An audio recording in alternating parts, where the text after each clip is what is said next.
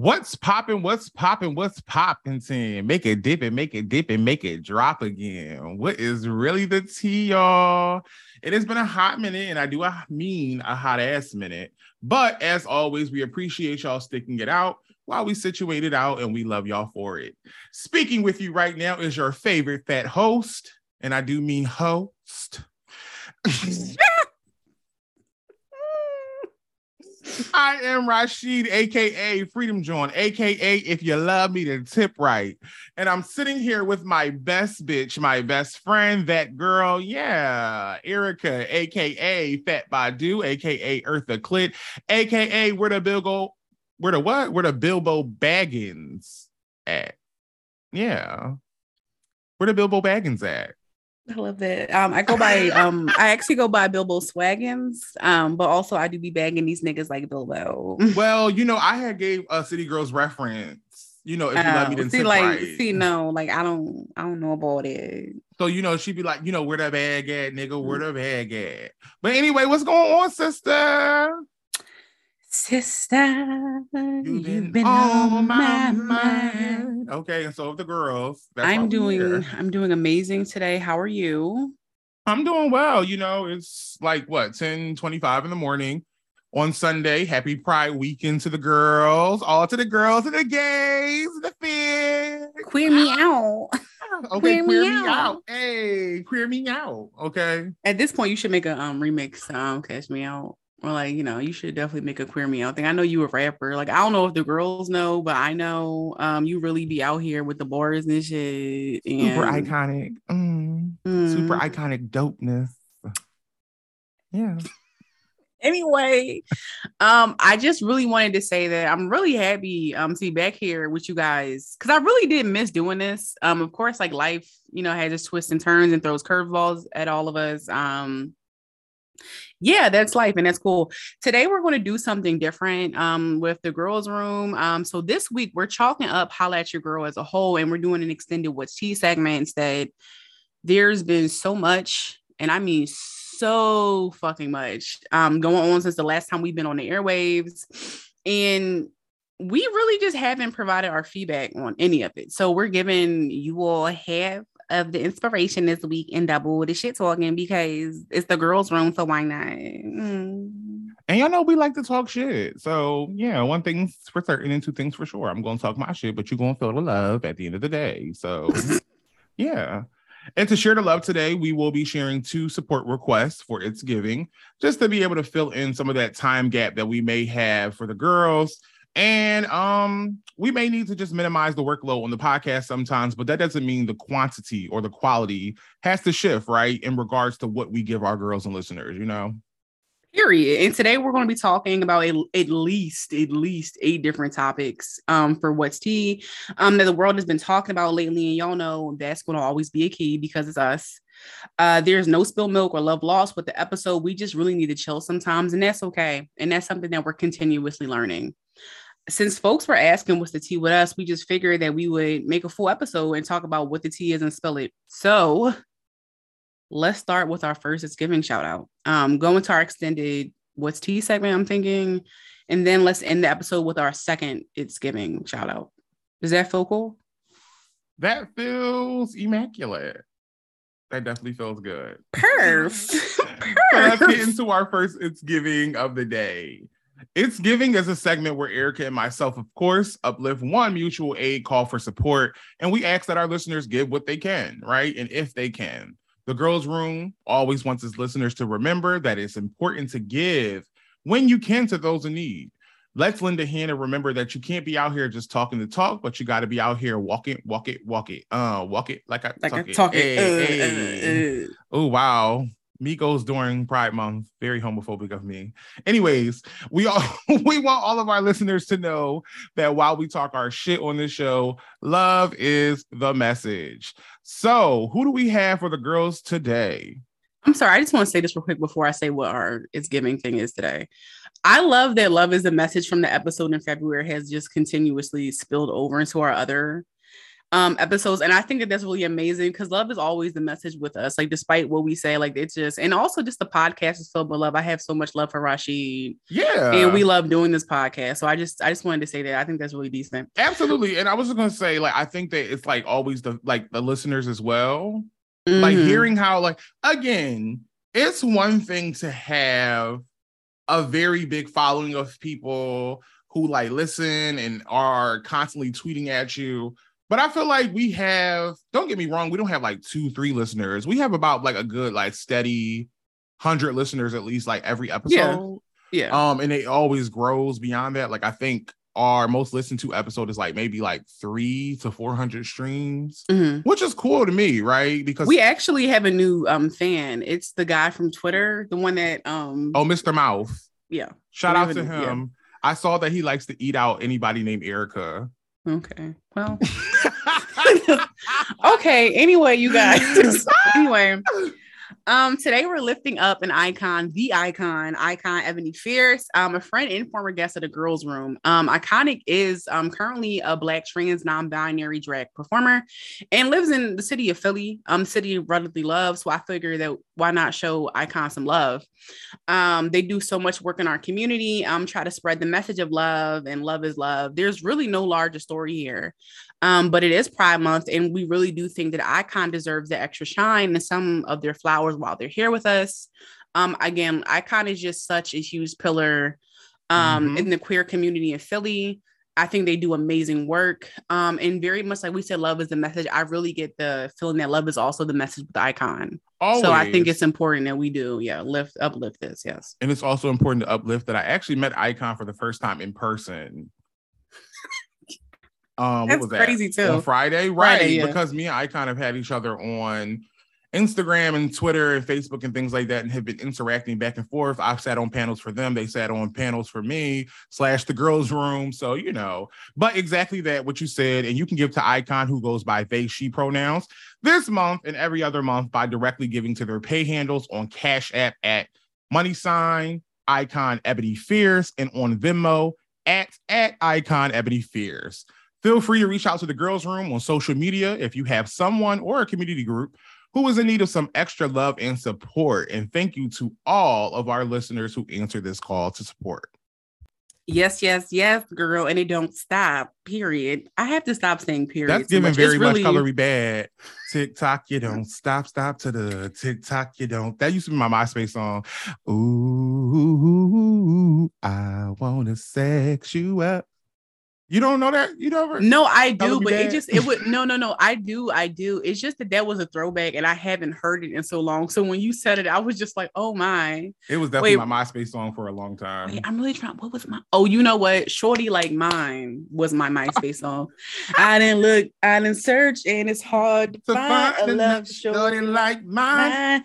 Baby, that's fine. I did the Oh no. That's whatever. I, no, I mean like it is, but it's like you just skip the part, and it's just like addicted oh. to how we kick. Right, anyway, I'm sorry because I'm about to really be in my bag. That was really my shit. That was really that was really sad when Bow Wow um really dropped Bow from, from Grace's like from the Grace Day on Shit, Chris Brown.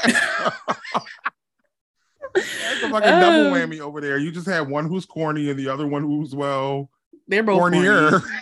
I just like, but it was just so weird because Bow Wow really had like all those hits and like that joint album with Omarion and then like hit bankruptcy. So it was like, where the fuck the money go? But whatever, it is what it is. I know I quit saying this, so I'm gonna just try to bring this shit back. But um, we did is our first is getting, which was amazing. Again, give to icon Ebony Fierce.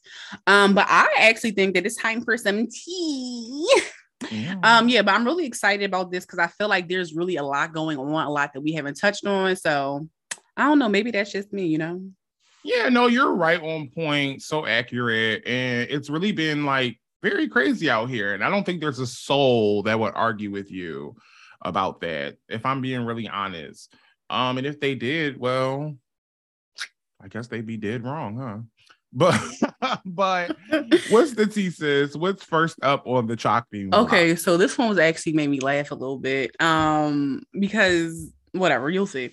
Um, I really just couldn't stop laughing. Um, when I read this, I peered onto the Shade Room's page because I just wanted to see, like, you know, some things that happened. I don't know why specifically this day I chose to, but I peered on the shade room for a moment and I can't do it often because like I really like to protect my peace and my mental health and a lot of shit happens on the shade room. But I saw that Uzi, Lil Uzi Vert, Philly's Uzi, said that Jack Harlow, Jack white Jack Harlow, by the way. Jack Harlow's white, you guys, if you don't know um, that is not white privilege, is not benefiting from white privilege, cannot benefit from white privilege. And Rasheed, by any chance, do you think you can guess why he says that Jack Harlow cannot benefit from white privilege? So I know the answer, but I'm going to let you give it because, of course, I did my research when we were going through the topics. Um, I can share or you can share. because he signed to a black label. Let's talk about it. Because I don't like, first of all, the arguments that people make about how white people, certain white people that can't benefit from white privilege really just like blows my mind. Because regardless of their social economic status, or in this case, being signed to a black label, what would being signed to a black label have to do with him not like his white privilege? Like, am I like, am I missing something? Like, where's what's yeah. going on? And I think the annoying part about all of this is is where it stemmed from, which is the conversation around like him not knowing that Brandy and Ray J were siblings, which to me I really don't think is like in all honesty that serious. That but I do feel no. like yeah, but I do feel like there are certain things and there are certain like black families who are like pinnacles of like the music industry. And even though Ray J isn't like at the same level of success as Brandy, he has like carried R&B you know, he's had his moments in time. And I mean, he is a very much a black culture, like I guess you could say not pinnacle. What would you not icon, but he's just like, but he, he he's played, a staple. I mean, yeah. he's a staple. I mean, he's not. I'm not yeah. like his biggest fan, but he still is a staple. Like he said, I'm not for the love of Ray like J, he's been on Love and Hip Hop, One Wish, Sexy. Excuse I me, hit it first. Can I? And then Brandy and Ray J used to have their own show as well. So it's like there's just no way that you don't know certain things like that. But no, again, I agree. But I think I that that's the thing is like you come into these spaces, and also Lil Uzi Vert wasn't the only person to defend him. Um, Run DMC actually defended him as well. So Run DMC was saying that basically, like, yeah, white people do have privilege and they are propped up across the world, but art has no color. And I'm like, eh, that kind of sounds ignorant coming from somebody who's like one of the, I guess you can say, pioneers of hip hop, right? But also like people had like to say that music has no color like that's like in like years ago when beyonce was supposed to do the country music awards as well as people like and even like lil nas x um date wait, what is his name? Hootie the Blowfish. What the fuck? What the, Darius Rucker? These are all black artists that Who the have. Fuck is that? Darius is I he's a black he's a black he's a black country music artist. Oh, um and it's just like white people push back so hard when these people decide when these people were able to do the country music awards because they're black. Like again, like do you remember like the the crazy um shitstorm that came when like Lil Nas X did um Old Town Road and it was like the, yeah, the country rap shit. Absolutely. So for them to say that love, I mean I said love, but also love does has color. But um but music has no color is really wild because it's like you don't accept everybody in these spaces. Black people literally accept anybody into the, the rap spaces and the r&b spaces. And it's just like which also goes back to like us inviting everybody to the fucking cookout. It's just like why are we inviting everybody into our public these like into our private spaces? And this is for us. Yeah. And i think just like adding on to that is just the idea that when you are in a certain industry you're supposed to know about those who have paved the way for you. Yes, right. Exactly, and, I and mean, that's where like, the ignorance comes from. And people can say that the two are different genres, but they overlap so many times, right? Yeah, 100%. Remember back in the day, the categories used to be hip hop and R and B. We are just now finally getting to a place where those categories are separated. Like now they're trying to like well the BET Awards this year, which we'll get to later. They actually put R and B and pop together, which I still think is kind of like awkward and weird because pop is still a very different dynamic sound yeah. R and B. Yeah, hundred um, percent. Both weird. great, right? I actually enjoy R and B more, but both great. But that's the thing. It's like even thinking back to hmm Mai, is that how you say her name? Ella Mai or Ella Mai? One or the other, right? Child, Buddha, I don't know. It's just, um, it's just another biracial joint. I don't know. Yeah, exactly. Loving, loving. Um, anyways, you know, shout out to Loving Virginia, that girl. Well, she's I British, just, so that doesn't really apply to her. It right? doesn't. I was about to play Wade, but go ahead. so So I remember when she was like on the Grammys carpet and they were doing like their Aretha tribute, and she was like, "Oh my god, I love Aretha Franklin," and then they asked her like three songs that are her favorite, and she didn't know any of them. I think that that's really like a joke, right? And that's kind of what this was giving in a sense, where it's like yeah, these are yeah. people who have paved the way for you, and you can say that Ray J didn't pave the way for him, but I mean he did, and I mean Ray J is still a way bigger legacy in the Black community than Jack Harlow will ever be. Um, and then aside from that, I just think that Jack, Jack Harlow really ruined Glamorous, which was already infiltration of the Black community by Fergie. so that first class song, so wait, so I didn't. So I've actually haven't heard any of Jack Harlow songs. I'm gonna be completely honest. Like I just never had an interest. I think the only white people that I really listened to in like rap was like Eminem and Paul Wall. oh wow, that's a really that's a very specific. I'm sorry. I used to I used to fangirl Paul Wall. It's the Oh, Ice Man and Paul Wall. I have to be like, Woo. yes, yes, that was my man. Okay, I'm done. But no, but no, it is. But I, oh, yeah, like, but like you said, like he, you know, these people paved the way for you, and I feel like you infiltrating black spaces, you need to work twice as hard to try to figure out who these people are, because it really is just disrespectful. Not to mention, I also have a problem with Jack Harlow because didn't like he was at the fucking like like the horse dirt, what whatever fucking was it the Kentucky Derby, whatever.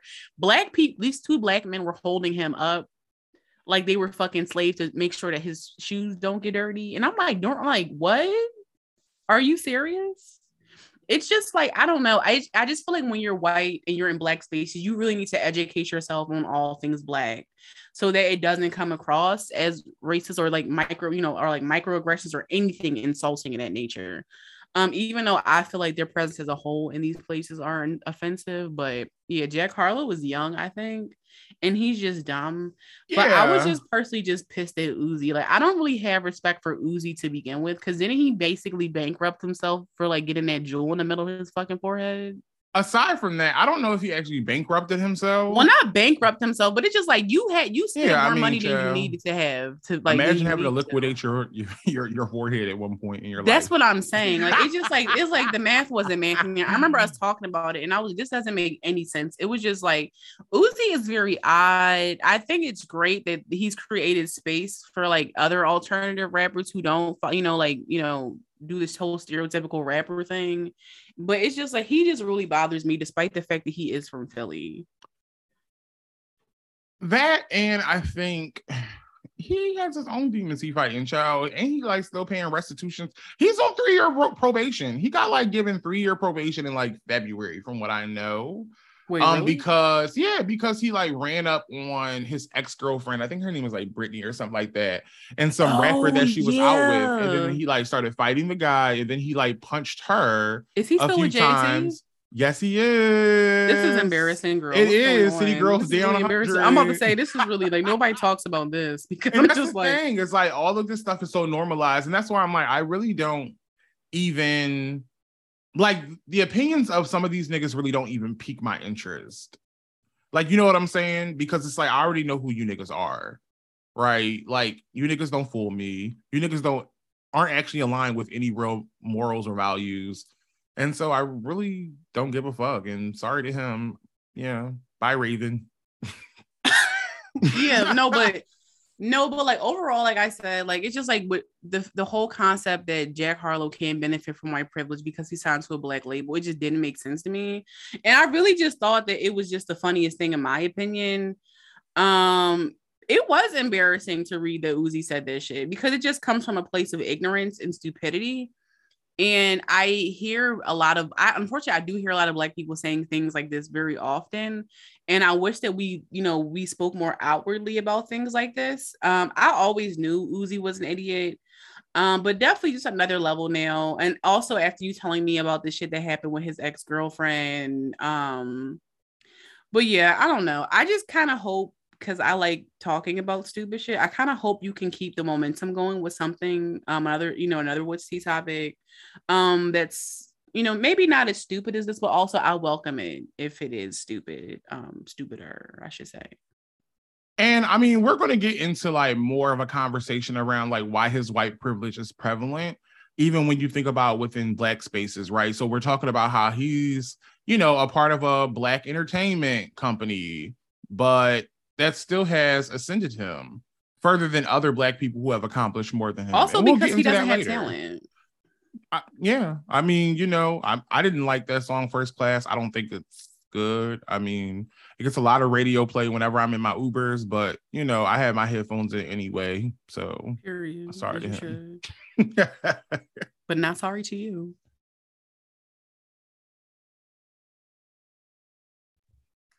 But um no, overall though, I just also maybe we should do like an episode about white privilege at some point. Or like, you know, of course that doesn't have to be rushed, but yeah, I don't know. But what do you have next? so I mean, as y'all know, it's Pride Month, so it's a month for the gays, but it is also Black History Month Part Two, as the Black girls have always been trailblazing for the queer spaces, five ever. And along with that is Juneteenth month, right? So it's the time where our folks got free or got the news that they were free, free, free at last. But are we really free? Find out on the next episode of Ripley's Believe It or Not. I'm sorry, it was just the fact that you told please believe it or not. I was just like, wait, because do you believe it or not? true. Okay. okay. But back to the topic at hand. Walmart introduced a collection of Juneteenth shirts, party materials like plates and cups, and even, child, a celebration edition Juneteenth ice cream. And from what I've read, the special flavor was red velvet and cheesecake, which I'm not necessarily mad at, but also the small amount of cocoa powder in a red velvet cake is simply not enough to have me in awe of your support. Um, but anyways, not too long after its release, they removed it from shelves, right, due to the backlash from black po- black folks. And then they put out a press release saying Juneteenth holiday marks a celebration of freedom and independence. However, we received feedback that a few times or a few items caused concern for some of our customers, and we sincerely apologize. We are reviewing our assortment and will remove items as appropriate. So, what are we feeling about this? Because I definitely have thoughts. I'm sorry. Like it really is. Like it's just the way that well, first of all, I don't know who's like the head of these marketing meetings, but I really want to have a talk with them. Um, because it's just like it just doesn't make sense. I don't understand what a Juneteenth ice cream could possibly do for black people or why they thought it would impress black people as a whole, or even like those plates that says it's the freedom for me.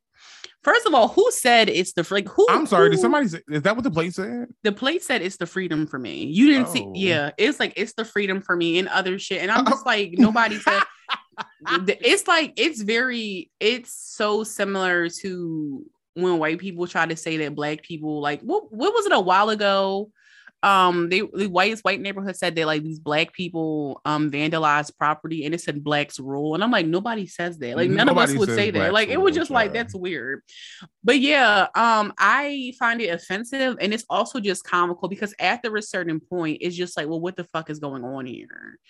Um, it's very similar to when me and you talked about the way that they're branding similar, but not the same, of course. Qdoba or Chipotle saying homo estas. It's just like I don't understand what level of popularity or what level of um inclusion they think they're achieving by doing these things to brand themselves. But it's really just concerning for me. It's concerning, it's upsetting, it's comical. That's how I'm feeling about it personally. Um, yeah. It's the language. Like you said, it's the freedom for me. That feels like when I'm like maybe at work or in some kind of professional space. And you know me, I speak the same. So one thing about it is when I'm finished saying something, I'm always going to say period so that you know I'm done. You know, you don't have to be sitting there looking around like, oh, yeah, anything else to say? No, period. Right.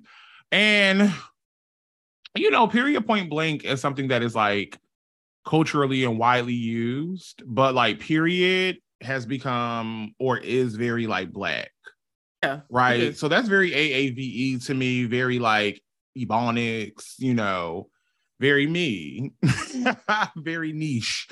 And so when I say period, and then like a white person says like period back, and I give them that look like, Mm-mm. and they be like, no, and I'm like, Mm-mm. I'm sorry. I would love to see few those times. exchanges. I would It's love to happened see a those few exchanges. times. And it's like, you know, some things are just not for you, right? And I think that that's what they need to realize. And it's kind of like it's so interesting, like you said. I mean, well, I don't know, I don't remember if you said this, but I think it's just my thoughts.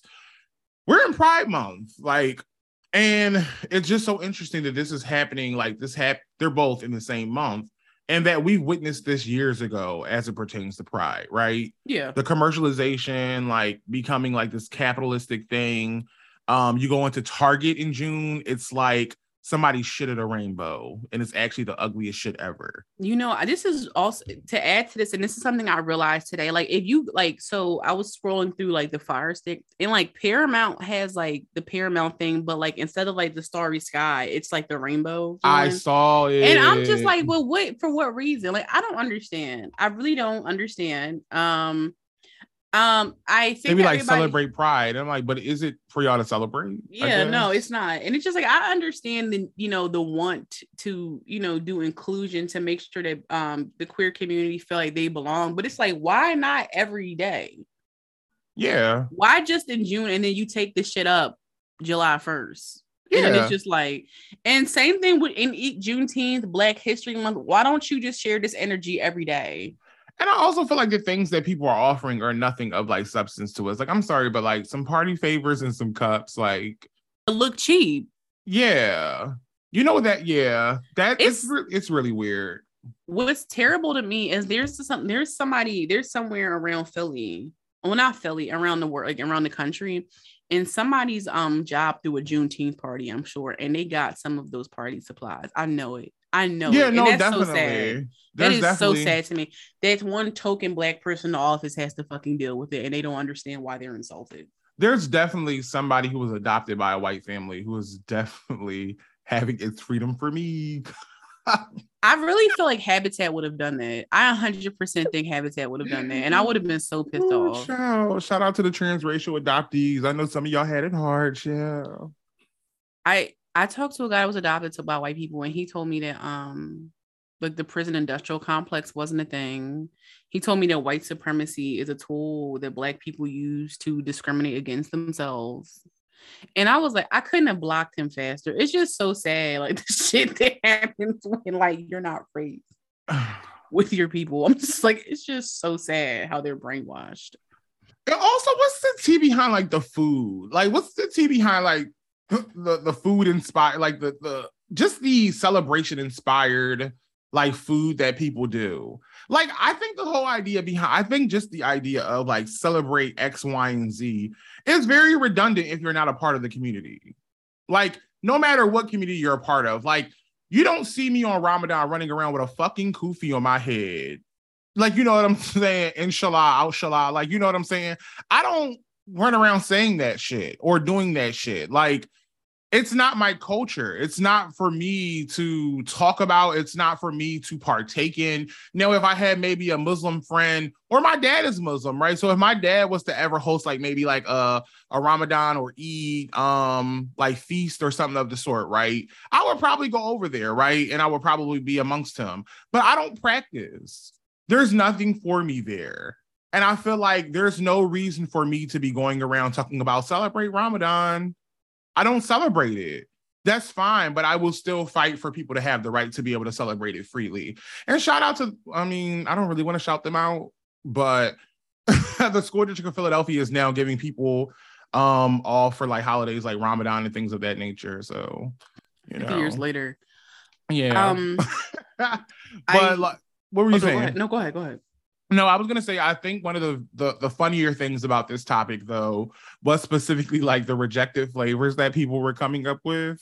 So like shit like Runaway Sorbet and Underground Rocky Road, Savory. Slavery. I'm gonna keep it a mean. If they named it that, I probably would have got it. But that's just that really is oh, anything. Oh, no. Like what's Not funny house- shit? Not House Nougat and Field Nougat. Ciao. I love it. Oh, my god. no. I love people's minds. I think that the creativity really be jumping out the window, but you know Rum what I thought was sun. Rasheed. No, did you make? Wait, I'm sorry. in Like, my mother's house. are you? There is still God. That's you what need- Ruby Dee said. Was that Ruby? No, that wasn't Ruby Dee. Ruby Dee was the mom. Hmm, who was the grandmother? Anyways, yeah. I just remember Sidney Poitier because he was fine back then. Yeah. I think he was fine even in old age, low key. Like I mm. wouldn't have hit, but I can refute that. that's fair. Yeah. But I think the thing that was really most disturbing to me about this whole thing was like that was a very distinct flavor that they chose. And apparently they stole that from a black owned ice cream brand. And it was the, the black owned ice cream brand is called Creamalicious. so what you're saying is we still lost. Yeah. Yeah. yeah. They're still unoriginal. That's the thing that just takes me out, though, is right. In all of the camaraderie and all of the allyship and all of the solidarity, you are still stealing and aren't coming up with original concept. Yeah. Like, Are you surprised? Because like they don't really I'm have not. creativity of their own. Like oh, I'm not baby girl. Remember, my grandmother is white, so I know ain't nothing original about them bitches. Ab original. Irregular. it just be like when Rasheed come up with stuff, I just can't because it's just like, how did you even think to do that? But sad, really sad. I'm sorry to hear that. It's sad. Burberry plaid. You and that drip that I already had. They want to see me do my dance. Yeah. Anyway, ciao. I don't know how many times we're gonna just keep doing the same dance with these devils. I think that's why it was in my head. They want to see me do my dance. That's why that. I don't know if you're making that correlate. Yeah. No, I did. No, I did. No, I did. I was just staring at you. Was But- like, Yeah, but like we're gonna keep doing this dance with these devils, whether it be corporations or just like interpersonal white people. You know, I mean, it's just a never-ending cycle of foolishness, like very coon and buffoon. And I really just decline. I decline. I decline. What is it? I declare Blair St. Clair. Clair. I used to hate Blair St. Clair her first Same. season, you but know she what? ate it up the second time she came back. But yeah, but also like, never mind. I see. Like, I'm about to. i I'm sorry. know exactly when, what when, you're gonna say. No, we're we're not gonna go there. It would, yeah, no, we're not gonna do that because that's definitely. I just hate when they do when they tell these, these stories when they about to get eliminated because it's like you still going home, boo. And it's so interesting though because it's almost like RuPaul like baits them into it. Like, do you have something to Mhm. say? And it'd be But like, also, I just want to say her lip sync because I think that was I'm coming out, and I was just so underwhelmed by her whole lip sync for your life. I was like, yeah, I'm happy she grew up. She definitely grew like she 30 did, years. and she probably she 12-year-old when uh, she but came did, but she got plastics time. though. Like she definitely got plastics. Oh yeah, like all of them. You know who has the work? Well, we're going to talk about Drag Race later, so we can come back to that. But you know, this is just like a daily reminder that we hate Trinity the Tuck. Yeah. don't we? like, don't we? Like, I just oh man. But anyway, let's move on. Let's keep it moving. What's next, boo? Um, I know initially I said that I kind of hope that you don't find something you don't you don't say a topic that's like stupider than the whole thing with Uzi and Jack Harlow, but of course you did. You topped me, and I love that. Um, because it really is ridiculous the way that they do the, corporate America tries to commercialize black pride, blackness and pride and shit like that. But um, I figured that since you brought up Juneteenth, I will also kind of throw my two cents in about some shit that I read. Um, Juneteenth bullshit. Why the fuck did the Children's Museum of Indiana start selling the Juneteenth watermelon salad, Rasheed? What's going on there? I'm just like, like it would be different. I'm sorry, it would be different if they just put that shit out there like randomly, but it said Juneteenth salad on the labels. I also want to go back to about maybe like 30 seconds ago when you said I topped you, but I'm a bottom, dear. Anyways, um, um, yeah, I mean, just more whiteness. I think that's kind of like just on brand what we were already talking about. But this specifically takes me back to, I believe it was my last year of LaSalle, being at LaSalle University. And I think my last year at LaSalle was honestly the most radical it had ever been on campus. I, yeah, it, it was. It fucking Yeah. was. Yeah. And I mean, that. that was because between myself having the Black Cultural Society and then the WASL being established there, I just think there was so much like that was going on. And I think that was a great, that was definitely great. Right. And we were also like, well, I had the initiative to like kind of band together with other, of course, um, multicultural groups because like blackness lies within like various cultures, right? Yeah. So you can't really separate like the Black Culture Society from something like the Gay Straight Alliance or even like the 100%. Hispanic and Latinx, you know, um, collective or anything of the sort like that. So you know, it was very radical. But I, I remember as like a response to all of the ask and things like that that we were asking on campus, you know, they didn't really follow through with any of our ask, but they did decide that they were going to give us a Black History Month catered dinner. And they gave hmm. us a hmm. very specific menu. And one of the first things, of course, on the menu was fried chicken. Fried chicken, yes. And that's mm-hmm. kind of what that gives me. But then also, seasoned? I just want to know what black person eats watermelon fucking salad.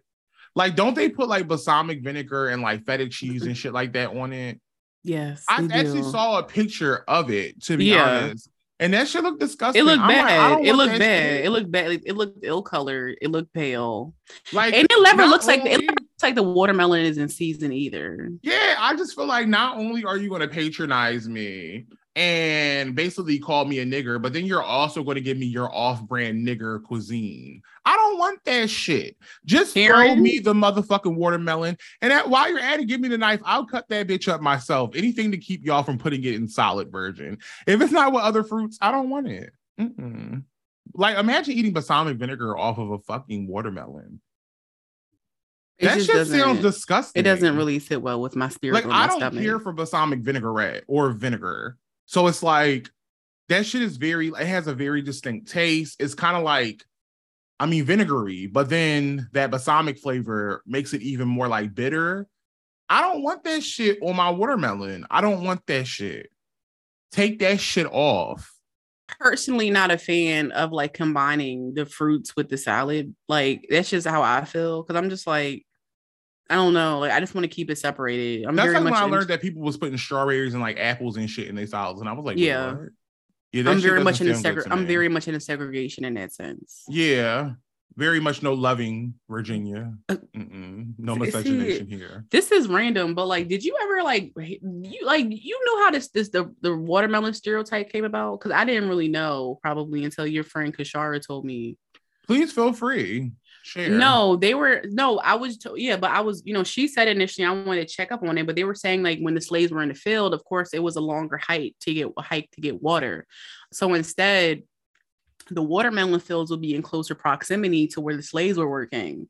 So they would kind of settle for um the watermelon instead of getting the actual water because of course like it's closer and but it also retains water. It's like it's high. Yeah, I was gonna say watermelon is literally just like flavor fucking water. Yeah. So yeah. it so when I found out that was so interesting because for so for so long it had been, you know, it watermelon has been perceived as like a, a negative stereotype when in fact they were just trying to hydrate themselves. And I don't understand why that's still a long running joke with black people with watermelon. That's kind of like the same for hush puppies, right? Like hush oh, puppies okay. were used to like silence like dogs mm-hmm. and shit like mm-hmm. that when like, you know, um black people were trying to escape and shit. Okay, so, we're giving all of these facts. I love this. I know it's giving very it's giving love is the message. Yes. Giving knowledge, giving, you know, mutual yeah, mutual exchange of information, you know. It's giving Snapple facts. Exactly, exactly, exactly that. Um, but yeah, just on the premise of just this watermelon salad, I really feel like it's tired. I really don't have much to say about that shit because I feel like we did a lot with the other Juneteenth. No, I feel it, but I just kind of, I just wanted to just put that out there because I thought that was, yeah. just like what, like for me personally, I'm just really tired of all the performative bullshit. Um, like white people and corporations will give us so many fucking things, so many fucking things that we don't need.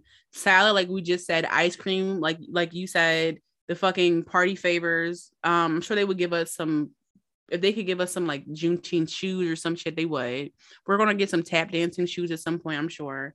But it's just like it's just like I'm gonna dance my pain away. I got a problem. Oh, okay. You gotta like you gotta blanket it yeah. up. This was a very like white topic. I just want I just want to say this real quick. If the if the TikTok girls, if like this, if the new if this like these new generation kids go on TikTok and start like doing that hip shit to that song, I'm really going to snap. I'm tired of them doing that shit. They're definitely going to rediscover that song when they did "You're a Jerk" and they did they did everything but the jerk to it, I was I was I was beside myself. There was a tweet. This is kind of unrelated, but also related, I guess, mm. in the sense of like younger folks figuring shit out. Somebody mm. on Twitter the other day was like, I didn't know. They were like, "Oh, so you're telling me that Drew Barrymore is a real person and not just a SZA song?" And I'm like, "What?" I'm sorry. I'm like, no shade, but Drew Barrymore is a staple in like culture. So like, she's been in the industry for so long. Yeah, like she started like, with like ET and shit like that. Like yeah. She's been in the game for a very long time, and she has siblings. What that's something yeah. I didn't know was that the Barrymores are actually an acting family, and I didn't yeah, know that until like last year or like two years before that. She was part of the superior Charlie's Angels, not that Kristen Stewart bullshit and the bitch from Aladdin, the new Aladdin. Like, no, it's not. It's, it wasn't giving for me. So. Mm-hmm. I Whatever. agree. I definitely agree. But my bad. I I definitely made this quick saying it's my fault. No, you're good. But no, I was just going to say, like, like I was saying, I am tired of all of this. I just feel like they give us everything except for what we need, and what we need is reparations. Like, give me, give me everything. Like, give me all your money. Give me all the land. Give me the mule too. I can make it. I can make some burgers out of it. Okay, give us the California State Reparations Committee. But I just, but I just wanted to say that, like, all of this is um what Rasheed said. It's sad. Burberry plaid you an edge that I already had. Okay. Precisely. But what's next? next caller. So I'm not going to make the girls wait before I get into this. I know that everyone has gotten into the new season of Legendary, Legendary Ah, on HBO Max based on all the tweets and the reactions. It came out about maybe what, two weeks ago, and every week on Thursday, about three episodes come out. So we're actually on our last week coming up this week. Um, as you guys hear this, or as you folks hear this, this will be the last week of like a legendary release. Um, will be the season finale. And I mean, it's just so much that I guess I want to like talk about, given that I do think that this has been a very lackluster season performance wise. And I hate to say that because I can't do none of that shit. What Asia Dow say, I don't give a fuck about none, of, none that of that shit. Hey, about that shit. Come on, Queen Vine. Anyways, but there have been some great moments that I think that have been shared between like the judges, the houses, and the guest judges. Um, and I think that there have been some great changes to the show as well as bad. So I just want to talk about it. So the first thing I want to talk about though is probably the best addition that they have to the show this season, which is Miss Keke Palmer.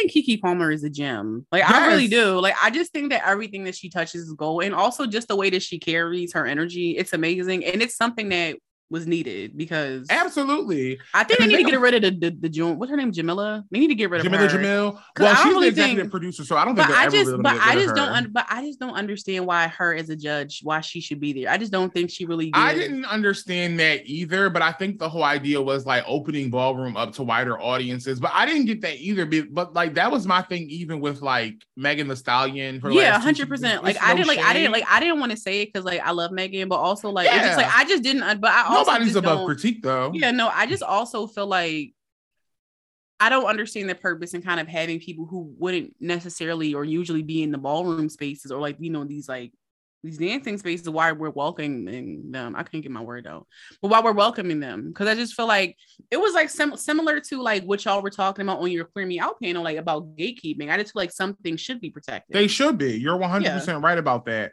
Like, you know, one thing about Keke Palmer, the first key is for keep a check, and then the second key is for keep a bitch in check. And she has been doing very much mo- both this season Especially and all of her life, child. Yes.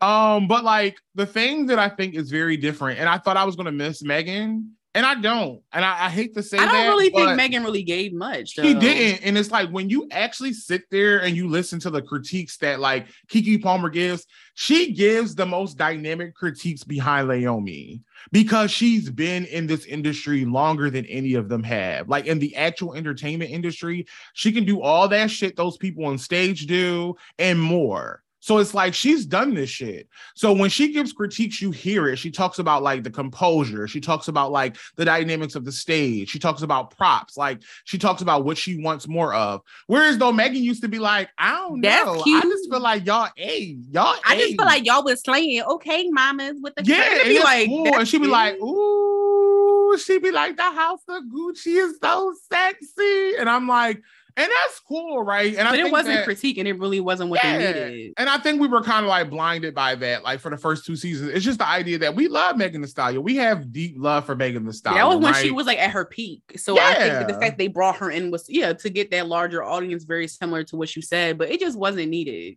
Yeah, and so when you see the difference between her and Keke Palmer, it's just like there really is no comparison. But I'm happy that in the case, in the situation that they replaced, that they had to probably replace Megan Thee Stallion, that they replaced her with somebody who clearly gives very good feedback, definitely encourages the girls. That's another thing too. She is she has not been like malicious with her judging. Like she handles stuff with She's care. It almost gives me like Paula Paula Abdul, but like yeah. better with a yeah, better wig, more vocal, yes, with a better Farrah hmm. Fawcett, you know, hmm. mm, a little shake, a little shake and go. Um, you know, but it's just amazing to actually see her, and it's amazing to see Keke Palmer is like my age. Like she's like 26, 27. It's amazing to see somebody who's technically still so young, but has done so much and can actually critique people who are like even older than her. I see so much of my this is not to toot my own horn, but I see so much of myself in Keke Palmer. No, you're not around, wrong. You do. You, yeah, because around a panel of people who are like usually older, I'm the same way. I'm always around a, a panel of people who are usually older um, when I say panel, I just mean like in spaces with people who are usually older, and like to know that people like look to me for my guidance, and I'm only 26 year old, and like some of these people are like 40, some of these people are 50. It's just like I see so much of myself in her, and the way that like we carry ourselves, and we have like very specific discipline and very specific expertise, and like we don't step out of our expertise, and like we kind of craft, like we kind of like perfect what craft we have going on rather than trying to step into other people's lanes. Um, so like kudos to her. And I mean, I also think it's so funny when she, when she gives like judges when she gives like score critiques and like scores and shit. When she'll be like, you know, the performance is great. I loved it. I'm to give you a six. Like she just says it with so much grace and poise. And it's just like, wait, sis, you just said you love. but then it's like she breaks it down at least, right? Like she doesn't just give law and be like, mm, you gave me nothing, so I'm going to give you nothing in return. It's a four it's just law, I love law, law. Law is so shady, but also I just love the fact that she can stand her ground against him because I feel like because yep. I feel like a lot of people would crumble against like the other judges, like in their well, not Jameela, of course, because like Jameela is so like, but like yeah, I just like like that they they did pick her and she's like such a dynamic person, but also like I don't, and I I hate for this to be just highlighting like Keke Palmer as a whole. It's so odd because of course she's so young, but when I think of Keke Palmer, I really just think of Auntie because of like the way she talks and everything, the way she like she's just very graceful, very assertive, very articulate, very confident, and I love that about her. I think that they made a great decision in making her a judge. And also, I just want to just repeat what echo what Rasheed said. I do see a lot of um Keke Palmer and Rasheed um, because again, when Rasheed is in a space, Rasheed like fucking takes the room. Like he takes the fucking room when he speak. Uh. Look, it's just like who that. But um, no, yeah, but I, I definitely agree. I agree with you. Um, but go ahead, my bad. No, I'm no, I'm you know, you're going off. And I was just gonna say, like, the the the my favorite moment is actually the moment that just passed, the one where like, you know, she was sending home spoiler alert but she was sending home one of the houses and her and law had gotten to it. They got into a little bit of a disagreement but like she ate that shit up. And law literally was like he just sat there idle and then was like you ate that.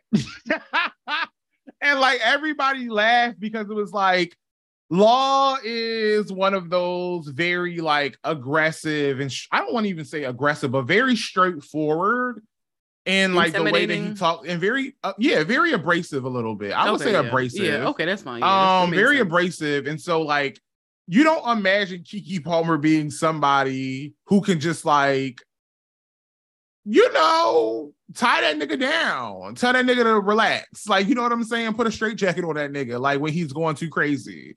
Um and i think that like it's just really good to see that. And that's been one of my favorite moments as well. Um gag flag what are your feelings about the gag flag, the new rule? I'm gonna I'm gonna be completely honest with you. Um, and I do have to do better. So with Legendary this season, like after the first episode, I became kind of like, mm, um, so I oh no, not you haven't really been watching. I'm sorry, no, like you It's know, good. it was like no, because you know, like it just like I saw the last two seasons, and like by the first, like by how the first season went, of course, I really did enjoy. Um, you know, like you said, like Keke's presence. I enjoyed some of the things, but it just really was. It was kind of like underwhelming for me. So of course I've turned my attention to other shit, sadly. But like I guess, but given like everything that you've said, honestly, I feel like I will try to watch it. Of course, I put most of my energy into other um shows that have just come on. But I think that you should get paid um for promoting Legendary because you are doing a good job at convincing me to, to give it another chance.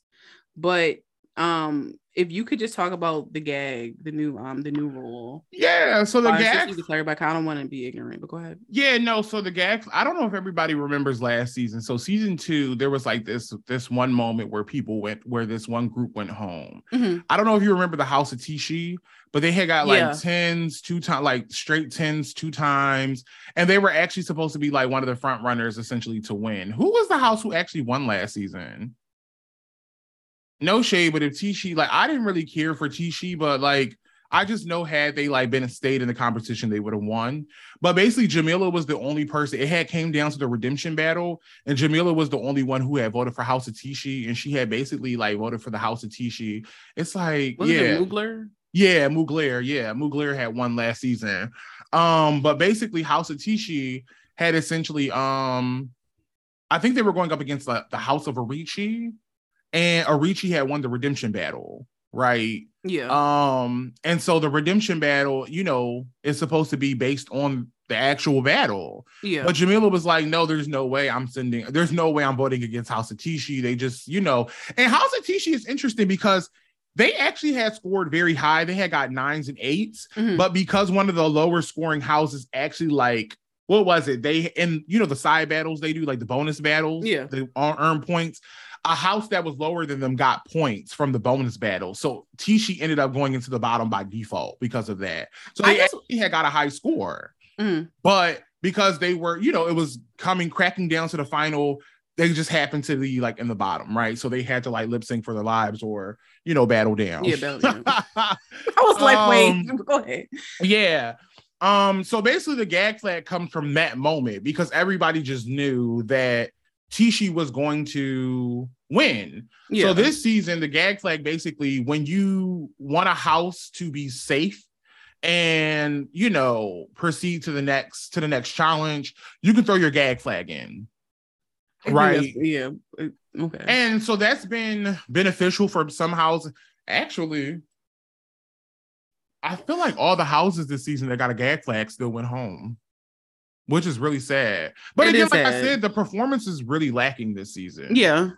Um, Naomi actually did have a very gag moment. Like Naomi really gagged the girls.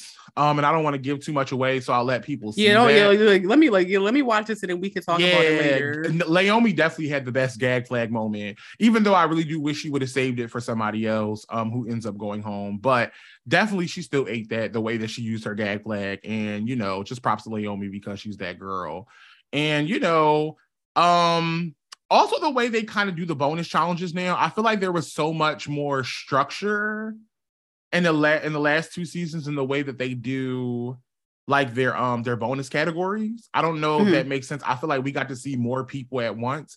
But this time around, they're doing like house versus house, and then like those houses who like finish those battles go up against each other. Whereas though, remember when it used to be like three blind mice, everybody used to walk out Yeah. one after each other. Like they don't do that. They don't do that. anymore. But so it's why? like That's house so goes against house. Okay. So if there's four houses, two houses go against each other, and then those two houses that win have to battle each other for that. And I mean, that's more organization, I guess, for them. But I feel like it was just more dynamic because, like, sometimes that stage feels very empty. But I guess the thing for them is they want to be making sure they're seeing everybody and seeing everything. And so, you know, I get it, but like visually for us at home, I don't think that that's that it, it doesn't look good.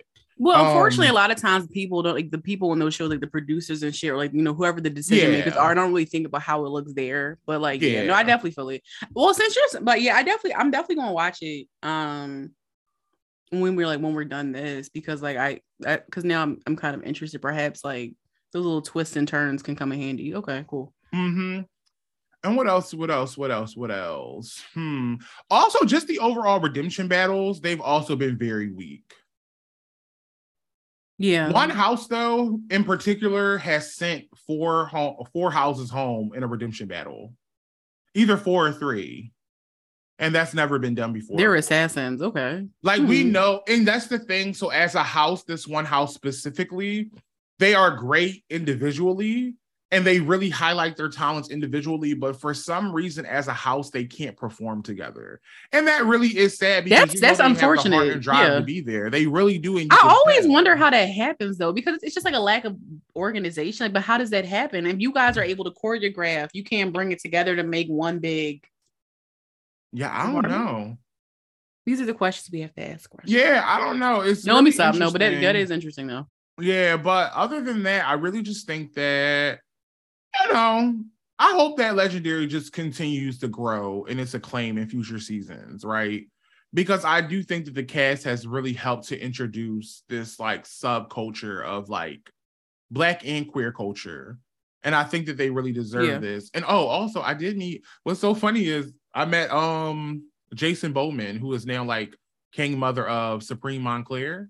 And Jason is actually from Philadelphia. Um, and he was on season two of Legendary. He was. That was like, also interesting when I learned the origin. I was like, that was the same. Okay, but yeah, yeah. Mm-hmm. but he was really nice, really nice, very welcoming, very sweet, very articulate. Um, yeah. yeah, very articulate, and that was really it was a really nice space to see him in. But you know, back to the subject. But I think that if there's space for like things like RuPaul's Drag Race and the gaze of the Real Housewives franchises, then there's definitely space for the ballroom girlies and celebrated spaces. So just kudos to the girls, and I really just hope that we get to at least see them for like another seven seasons. I feel like Legendary should be one of those things that we at least get for 10 seasons. I feel like y'all could at least stretch this for 10 seasons. I just hope that within the time, I hope that my only fear is that the lack of performance that we saw this season will carry over into other seasons. But to be honest, not really much, not really a soul can really top the talent and the charisma, the nerve, and all of that that we saw from Pack Rat and Michaela Lanvin. So yeah, that's no, that, that's that's T. That's T. No, that's that's real though. You're when right. Michaela ran up that wall, I was gagged honestly. Mm-hmm. Like I'm, I'm just like, but you know what else I just want to say? Like I hope that like with you know I do hope, like very similar to what you said, I do hope that you know Legendary does go far and it has more seasons. But something I don't want to see, I don't want to see any more fucking people like the House of Ninja. Like I don't want to see that shit on my on my Legendary joints. Cause like all those like random international women, like what the fuck are y'all here for? Like that was just so weird to see them in in like at fucking Legendary. Like what like, do you remember them? It was like the Asian girl and it was like the bitches from Russia and shit. I'm like, but for what reason? This isn't your space.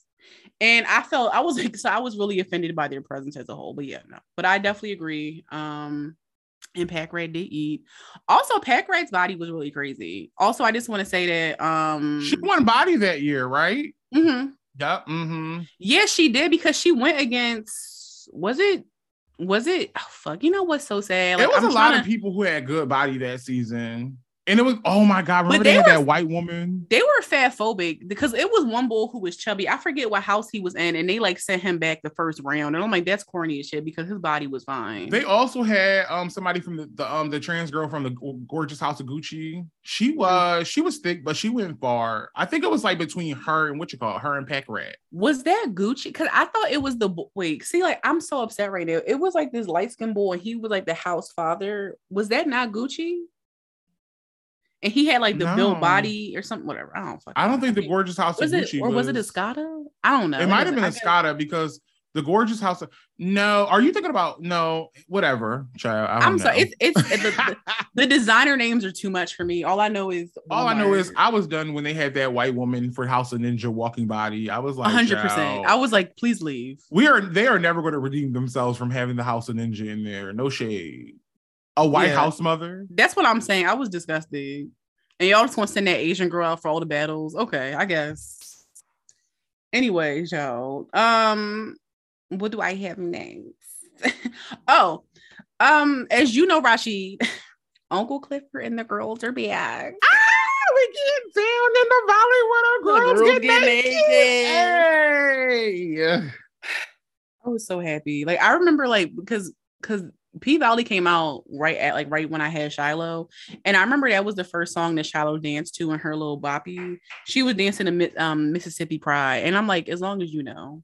But I've been waiting for this. I've been waiting with bated breath for season two of P Valley to come back, and I'm just really happy. And I was excited. Um, the finale of season one really left us with so many cliffhangers with Lil Murda, Miss Mississippi, Mercedes, um, Autumn Night's fucking husband, and all that shit. The fucking auction, all of them. I love it. Anyway, um, and also to add to it, I got to watch the first episode of season two with Rasheed, and I don't know, it really added to it because like, I know I, I liked watching, you know, P Valley with Rasheed when it first came out and everything. But I don't know, like Rasheed, are there anything like specifically that you that you want this season, or things that you want to happen, or you think should happen, or you don't want to happen? I want Mississippi's Miss Miss Mississippi's boyfriend to just fall down the stairs and break his neck. That's it. 100 percent. Like that first episode, just watching their interactions. Apparently, like he's been doing quote unquote better in the relationship, but I'm just on edge because a he's a white man. I already know that he's abused her. When So, I saw he was white, I was so done. Like when Yeah. we first found out, it was like, what? anytime there is a scene that's and I mean there's only been one episode thus far, but when there was that scene, anytime there was a scene with her inside the house, I like low key tensed up because I was like, child, I do not want to see this white man hitting on this woman. I know it'd be acting, but acting be so real sometimes. And that shit be It like, I don't want to see this shit. So sometimes I was walking away from the TV when I was watching it when it when she was on the TV. But I mean, for the most part, it's really just that. I also would love to see um, you know, they've been showing penises a lot on the screens. I would love to see um Jay Alfonso Nicholson. Um Lil Murda. yeah, I would love to see Little Murda's peen come across my screen. And I'm just shamelessly saying that. I don't really care. We've seen a lot of white men's penises on the screen for the last year. Shout out to Euphoria. And I feel like we need some redemption. We need some colored peen on the screen. And like, I mean, should I'll even take Uncle Clifford. I don't like, you know, we just need to I even want- the score. I want to see the nigga that Uncle Clifford worked with. You know that big burly guy with the beard. oh my God, the one who make the weed wings. yeah. Oh yeah, definitely him. Mhm. Mhm. That's what I want. You know what I want to see? I want to see Mercedes um and her mom have a smackdown because honestly, Mercedes' mom deserved to catch all the fucking hands. How dare you take my money and make this fucking church with it? Are you fucking kidding me? Like Mercedes saved up so much money for that space, and you she tr- you trust you, you trusted your mom with the money, and she went and did that shit. Her mom I don't care what to get her nobody say. I'd have whooped that whole ass. real period. shit. Like, what do you mean? Bitch, I would have sent you to meet the king, bitch. Like, don't play with me, girl. And then it's like, what really takes me out too is like the the dynamic between her and her mom. You know, it's kind of strained there because you got to remember that um Mercedes has Terica, which is her daughter, and so what I'm feeling is I'm feeling like like the mom kind of made Mercedes give Terica up. Oh, hundred percent. And so it's just like she's been fucking with Mercedes. And I mean, don't get me wrong. I be under like I don't understand to a certain degree, but I understand to a certain degree, specifically when you have a family that's already struggling and your child gets pregnant. It's like, girl, we just we just can't. I just don't have the resource to. But it just seems like a very ongoing trend and pattern that like she just doesn't want her daughter to thrive, right? And that she's already tainted and already like put this like signifier, this title over her like daughter as like demonic, possessed, and things of that nature. Like you know how very hardcore like cult Christians do, and that's what her mom gives. Her mom gives very cult Christian. Like I'm doing all of this shit in the name of the Lord, but I'm also just doing it for vanity purposes. And that's really what it was because I'm sorry when I see when I see like somebody have a fucking eh, spoiler alert. What not really a spoiler alert, but like the fucking billboard. When I see a like a fucking church that has a billboard, I always know that they're attention seeking and the person on there is really vain because I just feel like when I think of churches, I don't think of billboard posters and shit like that. Like the mom face smack dab in the middle of that joint. It's like you really didn't need to do that. And she was just trying to show up the bull from like the old church. I would just like, Yeah. yeah. yeah. Also, her pussycat wigs really bother me. Like a pussycat wig in general bothers me, but especially on her, I'm like, you have to do something new with this girl. I just want to say one of the most iconic um outfits that I've ever saw on P Valley or in TV history was Uncle Clifford's Black no. Panther outfit, where Wait, he was I'm on the back of the podium with the with, with the fist up in the fucking red, the one the one black and red braid in the back. I was like, really? That's what you went with? Was... Okay, it was giving a sign to shake that ass. Purr, I really can't not wait. Your poor girl. you know, Rasheed said that if he was able to go to the Pride um, festival today, that he would have wore the same thing, and I'm really upset that we deprived wow. him I said this earlier. I already said that yesterday that I was going to be missing Pride today, and I already forgot there was a Pride parade today. You know, like how when this is a and we're quicksanding, quicksanding. Y'all know that yeah, we you love all should get used to it. it okay, but you know how like when you already taken out your mind that you're not going to be able to do something, you completely just forget about it. That's kind of how it is with like any event. Like when like you you saying Pride parade today, I'm like, wait, Pride Parade and it's so funny because I already tweeted yesterday that I wasn't going to be able to go to the Pride Parade specifically because we're recording the girls. Yeah, yeah. So it's just, it's just, yeah, my head, yeah. Mm-hmm. It happens, but I feel like you know, like after also like in it. Well, I don't think we're going to talk, but yeah, but like I, I think that it's probably also like kind of wild to go out now anyway. After what happened, what did last last night at South Street? So yeah, um, just what, really quickly. What, but go ahead, my bad. No, I'm just gonna say just really quickly, like just lifting those folks up. Three families definitely lost somebody. Um, and then 10 people were definitely injured in the shooting on South Street, apparently on Saturday night. Fourth and Bainbridge, um, yeah. And it's just unfortunate. There's a lot of gun violence and shit like that happening. Um, and not even just in Philadelphia, but all over the world. We know this, yeah. right? People will paint that as Philly, but it's really in all yeah. metropolitan areas, sadly. That's how it always yeah. is. And it's really sad that we really focus in on situations like um school shootings and then like the situation that happened in Buffalo that was very racially motivated, when things that aren't racially motivated are just as important and they still count as mass shootings. People feel like what I'm getting from media and like wider audiences and wider like critiques or just opinions is that it almost is like it doesn't count as a mass shooting if there's not one specific heinous reason behind it. Yeah. Meaning like no, yeah, no, no, you're not wrong. Or yeah. kids are involved, right? When in reality, like whether one person gets shot or whether two person two people get shot or 10 people get shot or 20 people get shot if somebody shoots in a public area where a lot of people are around that gives very mass shooting tease to me. Like it's not giving it's not giving like interpersonal and interpersonal is just as bad. But overall like i think one of the reasons why i don't go into these conversations is that it's not my responsibility. I wasn't elected into anybody's office. I'm not sitting in any elected seat the people who need to be handling this are not handling it and it's not my priority it's not my job i dodge bullets like anybody else so um it's just hard to talk about these issues specifically when i already like have to do this shit on my own time i have to worry about my safety on my own time um so it's just hard to have to bring those like conversations up, right? And then people will be like, "Oh, that's kind of like decent. That's like unsensitive or desensitized." It's not desensitizing. It's just the idea that I don't want to talk about that shit when I already hear that shit outside my window. I don't need to. I witness it. I live it every day. Thank you very much. Statistics don't have to tell me shit. Amen. Period. Yeah, no, I but I yeah, but like despite all of that, and I I share I very much share the same sentiments as Rasheed does. Um, I think that regardless of if it's racially motivated, kids are involved, any type of mass shooting, any type of shooting deserves recognition. And I hope these people do get the recognition. And I do hope that they find the person who did that because that is extremely fucked up. Um, and again, like the city is definitely um inflamed, just like a lot of other cities and a lot, and also honestly the country. Um, we're all under siege in some way, um, probably multiple ways. A lot of shit is happening. Um, but Philly isn't a terrible place. Sometimes the people that dwell in within places are terrible. Um, and it's really important to not just say that a place is terrible. But I do send prayers and I, I hope that the families do find peace. Um, and I just hope that the families are taking care of themselves because I do know that when you're in the midst of grief, grief I can't do this today. When you're in the midst of grieving or you know you've experienced loss, it's hard to remember to take care of yourself. So that's what I pray for them.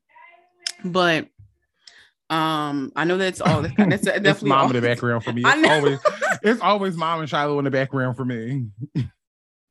but it's I know it's kind of awkward to kind of go back um, from from what we just talked about just now to the P Valley, but I guess I'll just wrap this up by saying that I have a lot of hopes for this season. Um, season one was at an all time high, and I know that we all enjoyed season one. Um, I'm really hoping that Little Murda. I kind of hope that hope that Little Murda and Uncle Clifford don't kind of rekindle shit because I think that Little Murda was corny at the end. But that's just me. I don't want to be as forgiving because Uncle Clifford is a national treasure and deserves to be respected. So that's me. And again, um, like Rasheed would hit Little Murda. I will also hit the nigga that was in that works with Uncle Clifford. So I just want to kind of say that that's um those are both of our stances. Um, and maybe Diamond. But that's it. That's it though. Nothing crazy. Hmm. Do I want to hit Diamond? Mm, I don't know. Oh, you! I hope they give Loretta Devine more shit this season. Cause I love Loretta Devine. I feel like Loretta Devine is going to die of COVID this year. That's no shade, because like they've already kind of like prefaced they, yeah. it, where she was like, you know, she was like, "Oh, you young." When she was telling him to go get them chitlin, she was like, "Oh, you young. You know, you ain't gonna die from it." And so, like, I just feel like because Rona is like the big villain technically this season, um, and I love the, how they also like transitioned around that. And it also makes sense. It, it kind of helps um to make sense too of everything, like even just them coming on like two years after their first season, the way they just picked it up with like COVID, finally, like, you know, them being off lockdown and shit, kind of like, you know, is good for me. But whatever, whatever, whatever, whatever. Let's move on to the next topic. Um, well, like material girls like myself, we may have found our song of the summer, honey. Miss Saucy Santana posted a snippet of him dancing and twerking to his new song. And that song features a sample of Beyonce's 2003 Billboard topping hit, Crazy in Love. Yeah. And the title of Santana's new song is called Booty, Booty, Booty, Booty, Booty, Booty, Booty. And I must speak for the masses when I say that we are ready for our chart, chart topper from Santana. Um, you know, I you know me, Erica. I am a Santana like we know. Man. We've seen. Like, I We've love seen. Santana. I have loved Santana since like his interactions with Caresha on Instagram Live. And I just think that Santana just doesn't get his things. And like even the whole idea, hundred percent. I love that Santana got, and this is, I guess this is where I'm coming from with this. Like people are saying online that like Santana has a new hit and things of that nature, but there have been a lot of different songs that came after Material Girl that I feel like were live as fuck.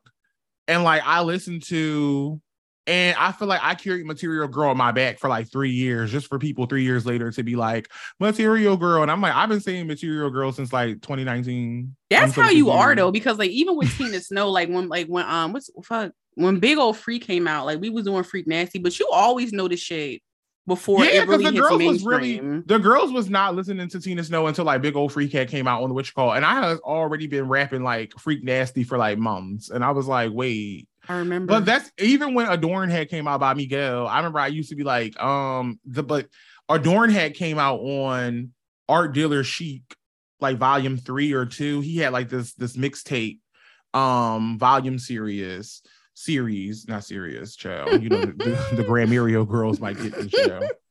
Um, but he had this, you know, mixtape series, and Adorn was on that. And Adorn originally didn't have that last part on it.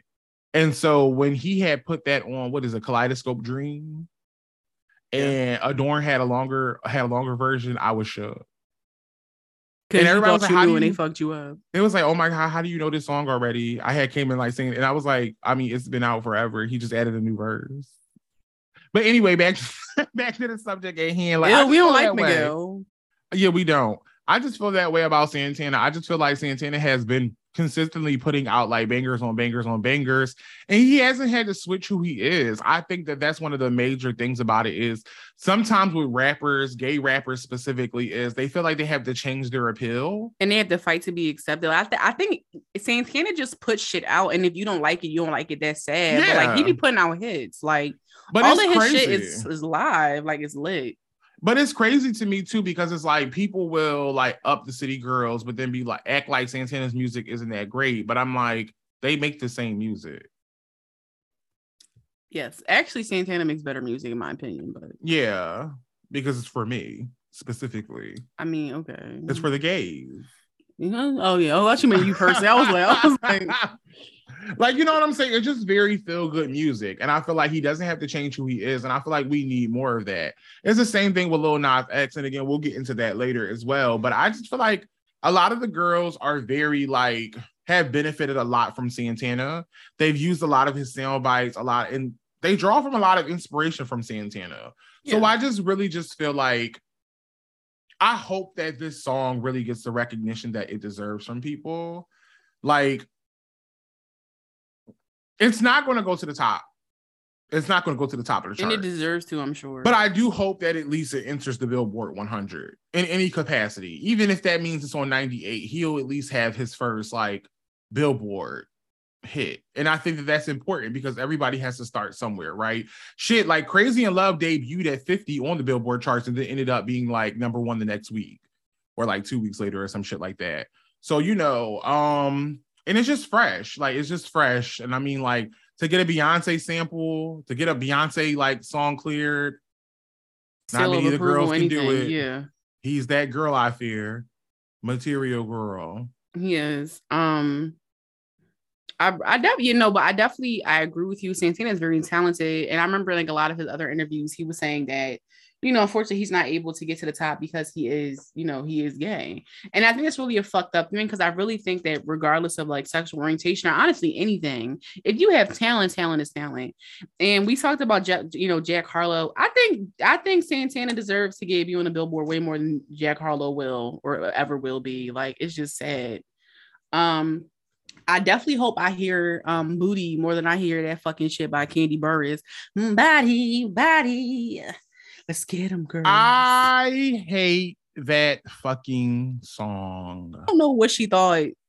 What she thought when she was doing that song. I hate that fucking song. That's all I'm gonna say. That's it. No, you're fine. Again, like it's really only making waves because on TikTok, like if you want your song to go live, you have to like people have to do it on TikTok and then it kind of just grows. But like I don't know what type of vibe she thought she was giving or how she thought people were going fucking dance and groove to that shit. But I'm just like, what the fuck is this? Like, I don't know. I was hoping it was gonna be decent because, like, of course, she is a good songwriter.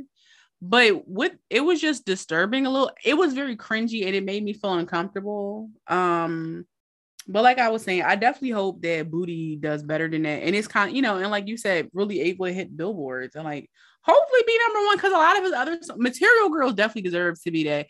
Cause it's like, and I do this often with people, I just be like material girls, and then they just start rapping. Like you do that. But if a song has like that type of like chokehold on people, like it deserves to be on the charts. That's 100%. I and I think like to see Santana has gotten to be at like fashion shows where like these supermodels have walked to Material Girl. It's like something we've only ever really seen with like RuPaul Supermodel. And both have equally impacted like industry and how people are like viewing fashion, how people are like aligning black culture and like fashion and music and things of that nature.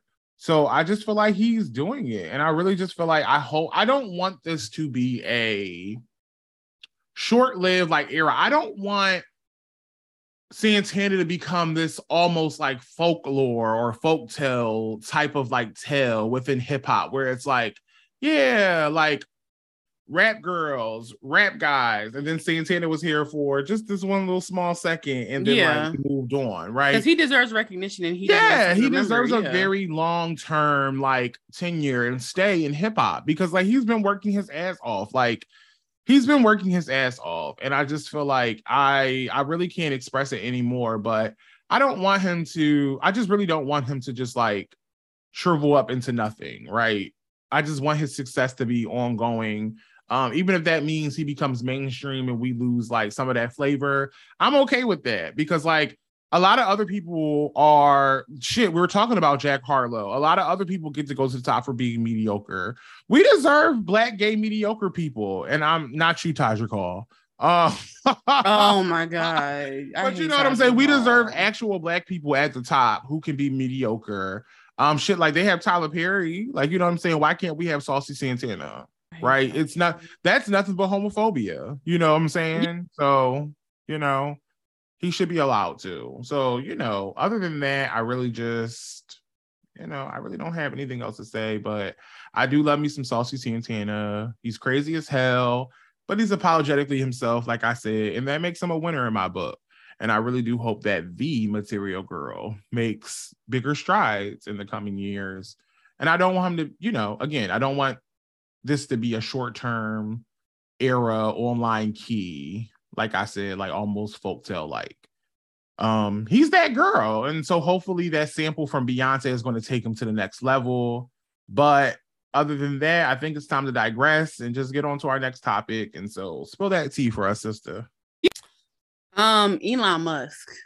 I think Ooh. that's an ugly name. Musty. Musky. Elon Musk. And he and he and, he, and he named his child the shit with the numbers and the symbols in it. Anyway, um, Elon Musk, um, the new guy, the new owner of Twitter, decided to make a huge decision for his company the other day. Like the other company, Tesla, you know those fucking cars that can drive themselves and shit.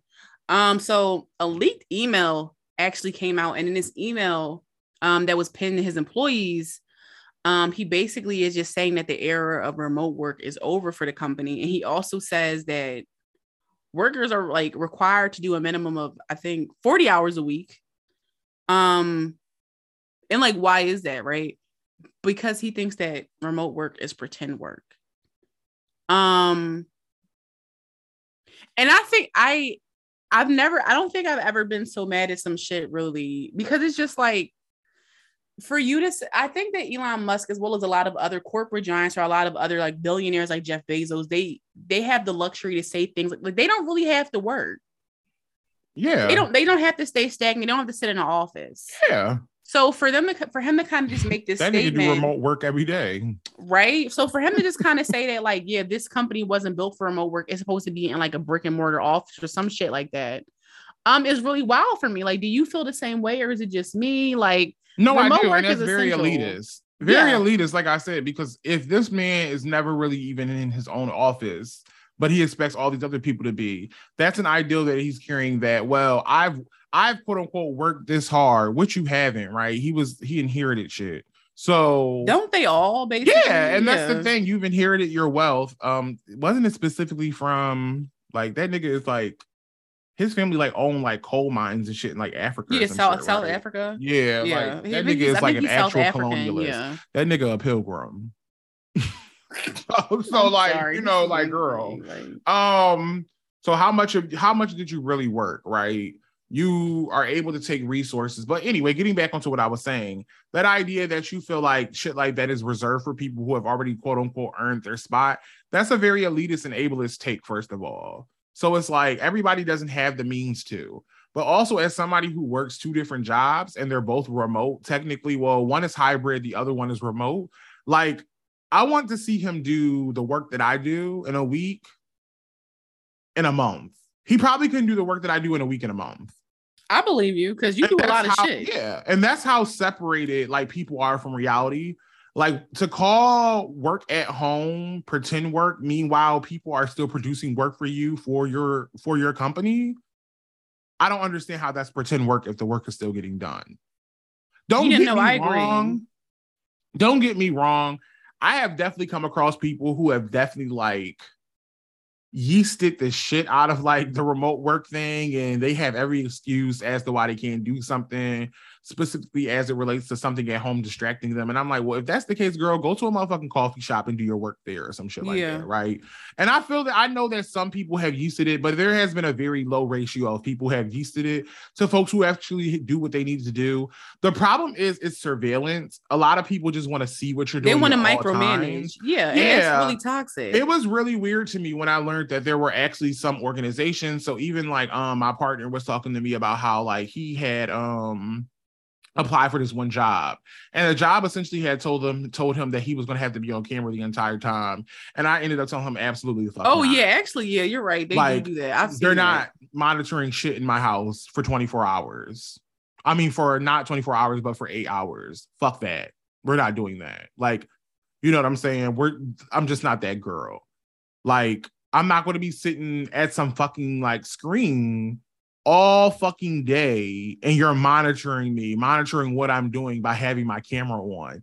That feels unsafe. And to make people feel unsafe in their own homes is very weird and very like entitled behavior. And so I just, anytime I hear the topic about remote work, but it's so funny because there's like a rise in people, of course, like handing in like letters, right? Like resignation le- letters because now their jobs are trying to return yeah. to in-office work. But if we've been doing at-home work for two years and nothing, nothing, nothing has broken, collapsed. Yeah, nothing's been broken. So I feel like if it ain't broken, don't fix it, right? But that was supposed to be the brokenness, and they just don't like the idea. Like people, I for the life of me just can't understand why there are some like owners and bosses of organizations, companies, and things of that nature who just don't like the idea of somebody being done work early. I think it's so or weird. even just being able to relax or just like not be stressed yeah. out. When you're in those spaces, you're forced to be stressed. Yeah, like I remember I got like I well, I didn't really get in trouble at home, but I remember I got into an argument with this one teacher this one time when I was in school because everybody was working on this one assignment. I had already did the assignment, so I was just sitting there and I was just minding my business, right? Or I think I ended up like putting my head down. And they were like, Why are you putting your head down? And I was like, Well, I'm done. And they was like, Well, you should be working on something else. And I'm like, Well, why don't you give me why? something else to do? Yeah. If you wanted me to do something else, you should have made that very clear from the beginning. Don't tell us to work on something and then when I'm done and I put my head down, like you know what I'm saying, it's an issue. And I mean, my grandma felt the same way. Like, bitch, you should have said if you're done, then do this. Don't like you know, don't don't come up to him and make a problem with it because he's done his work. like, you know, and some people hold that ideal and it's even like it's intensified when you get to a career, you know. No, I definitely agree. I it's really weird cuz like um initially when we were um made to work remotely, I wasn't really a fan despite the fact a lot of other people you know we're fans. I personally thought that the fact, you know, the whole like it would blur the lines between work and personal life. Um, and it wasn't until and you know, but and also I, I just didn't want to work from home, but um, I don't think it was until like the first week we were working remotely that I realized how dehumanizing and how like fucked up it is to just be sitting in one spot all day. And I didn't, I, and it was so I, I remember being hunched over my computer, like the computer and like the computer desk while I was dispatching and I was just sitting in that spot for eight hours. Like the whole day went past. I wasn't able to really get up or do anything. And then I was like, I was really upset about it. And I told myself that's why I don't like remote work. But in reality, that's what I had been doing in the office this whole time, but I normalized it. And it's just so interesting how we tolerate certain things because of work, because we're, we're, we're force fed this narrative that you have to work yourself into the ground and that you, and you're stripped of these freedoms yeah. while you're working. When in like, reality, it doesn't have to be, it doesn't have to be like that. It doesn't have to feel like a jail cell. And I think that's the problem. They want us to feel like restricted and they don't really want us to feel free. They want, you know, they want to feel like they kind of have their nails in us. And it's really scary that they want that sense of entitlement over people in their lives and their time. Because, like, very similar to what you were saying, like, if I have my work done, why does it matter of like the time it took for me to do it? If I'm working an eight hour workday and I'm done in four hours, I should still be compensated because I finished the work. I did what was supposed to be done in eight hours, but I did it in four. What's the problem? And you know what's so funny when you think about it too? Like even the whole idea of lunch breaks and stuff like that, right? So like thinking about an office setting, you could, and this is one thing I, am not going to say the name of the job because just in general, like the affiliation, I don't want, you know, I don't want people to be affiliating. But the job that I work for, like they have a very like come and go like culture. So like if you need to be in the office, being in the office. If you don't, then like don't like don't feel like you're pressured to. And that's also like still as a you know a, as an aftermath or um effect of COVID, right? Yeah. But I like it because when you think back to other organizations, so like even if you take your lunch break, they don't clock you. They don't be like, oh, come back at this time. Like you know what I'm saying? Your work just needs to be done. As long as your work is done, what questions do I have for you? Right. It's, so even when you think about like at an office space, you go on lunch, they are like very, very hasty anal, about yeah. how fucking long you take your lunch break. However, those same bosses step out and be like, "Yeah, I'm going to a lunch meeting," and they come, they leave at twelve and don't come back until the end of the fucking workday. Yeah, bitch, what were you eating? Two buffets? Yes. You know what I'm it's saying? Like trust. Yeah, and that's the thing is like it just takes me out that they take all this initiative, and it's like I be feeling like if you work somewhere, you're supposed to lead by an example. So if you want us to be back on time, then you need to be back on time. 100%. I think the idea that you can just set these like random ass rules and be like, well, I can go on lunch for four hours, but y'all have to be on lunch for only 30 minutes. Like that's crazy to me.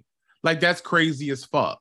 And I just feel like as long as the work gets done, like at home, even at home though, even going back to the whole like people surveilling you at home. What does it matter that I am watching Real Housewives of Atlanta while I'm doing my motherfucking work?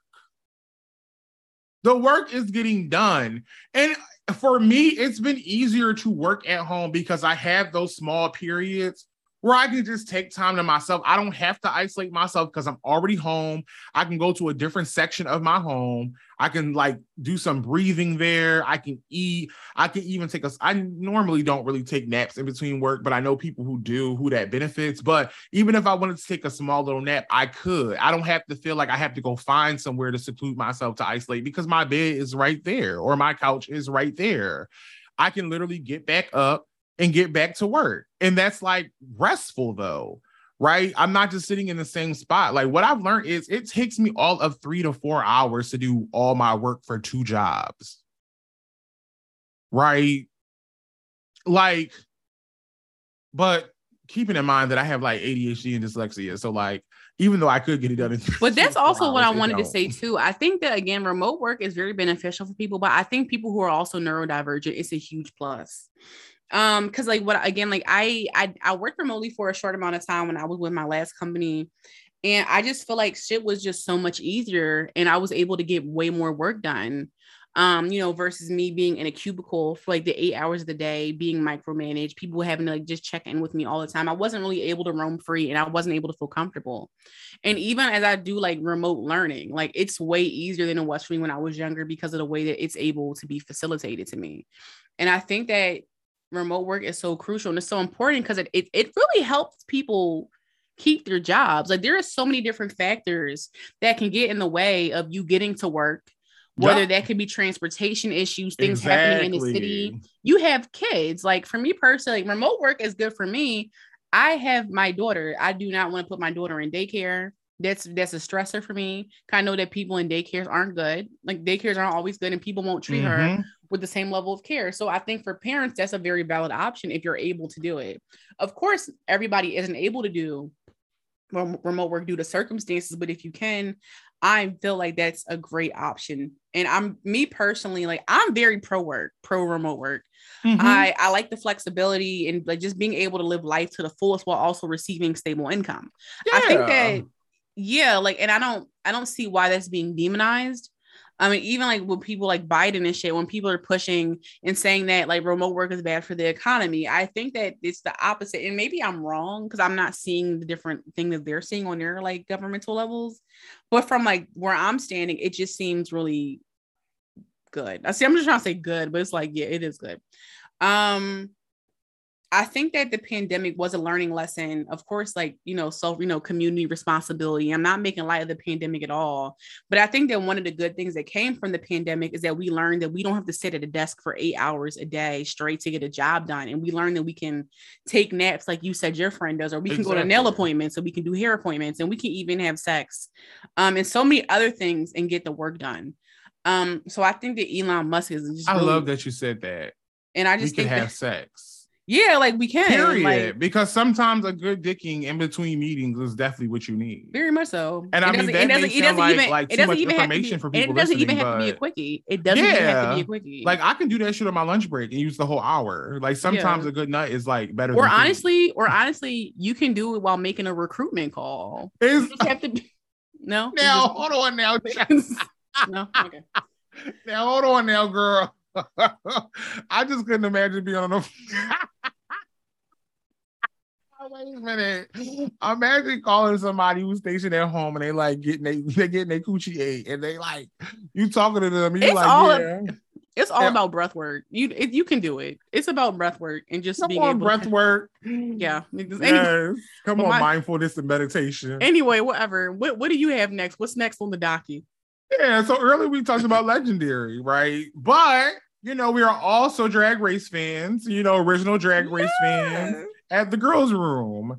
And as we know, season seven of All Star. Wow, there's a lot of good TV on for the summer. Anyway, Yeah. season seven of All Stars has aired, and I feel like it's a whole new world, like Aladdin and Jasmine.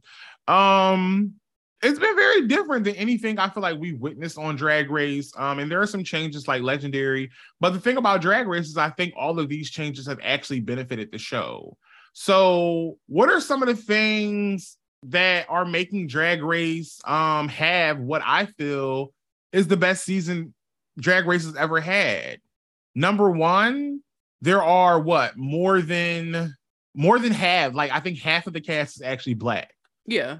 That's number one. Like we've always only had like two or three Two, black yeah. queens out of like all these white people. Well, you know, it happened because they're cr- they're starting to crown more black people finally. Yeah. Like they did like 50 joins back to back of black winners. So yeah, but go ahead, my bad. No, you're no, you're good as they should have. And I think the idea that no, no, there's no real loser technically until it comes time to like that that that foursome um, lip sync for the Yeah. crown, right? And I think that that's really beneficial because I remember like when they first said there was going to be an all winter season, I'm like, damn, that's really crazy. If I'm going to have to see some of my like faves go to some of these people, right? Like that's kind of crazy because it's Monet, it's Shea, it's Jada Essence Hall, it's Jinkx Monsoon. I mean, those is really my only like four favorites. and you know, I actually just got into Jinkx Monsoon this year. I didn't. Jinkx was Jinkx was good on her season. Like that Yeah, season was really chaotic, but yeah, Jinkx say, so really I, good. I stopped watching Drag Race after the season with, I believe it was like Sharon Needles in them. Yeah, four. Yeah. Yeah, I stopped watching, and I think what you call one five, Jinkx Yeah, one Jinkx five, five, right? Yeah, Jinkx yeah, so I stopped watching that like that see like um season four, and then I picked back up at like season nine when like yeah, it was um, Trinity Monique and like Nina Bonet, Nina Bonita Brown. You remember we watched Trinity that- when she was Trinity T Taylor or something like that, and that's when Shea that was Shea season, and then that's and then right after All Stars three came on with Shangela and them. Wait, so was Monet after or before Shea?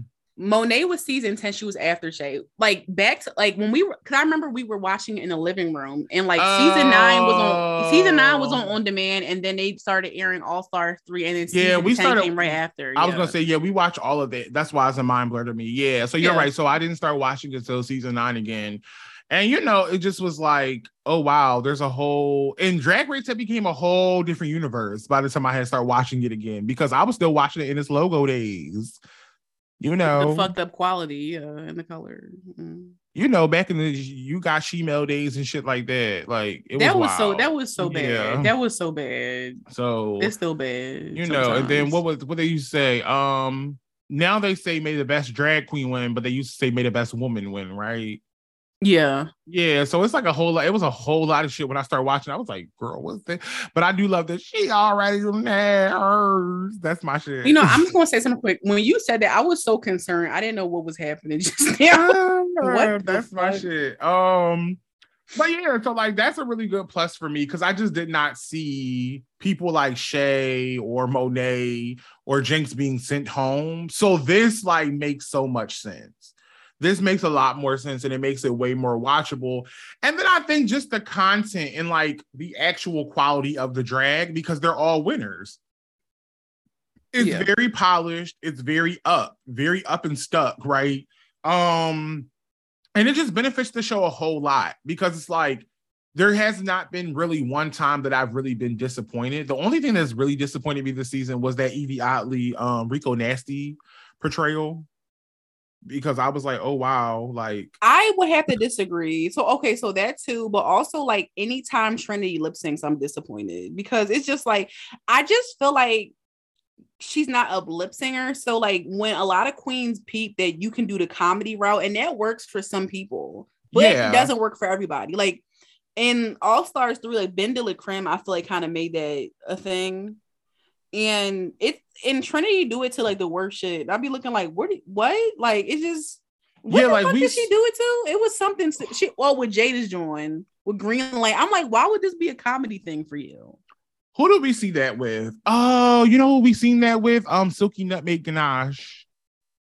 Which She did a lot of comedy. Remember on last season of All Stars, she like she went yeah, yeah. those bitches and then like it was Eureka to be the one who sent, and I'm like, yeah. And I was like, this is this was definitely rigged. This was well, listen at Rigamorris. Yeah. okay, this was definitely rigged.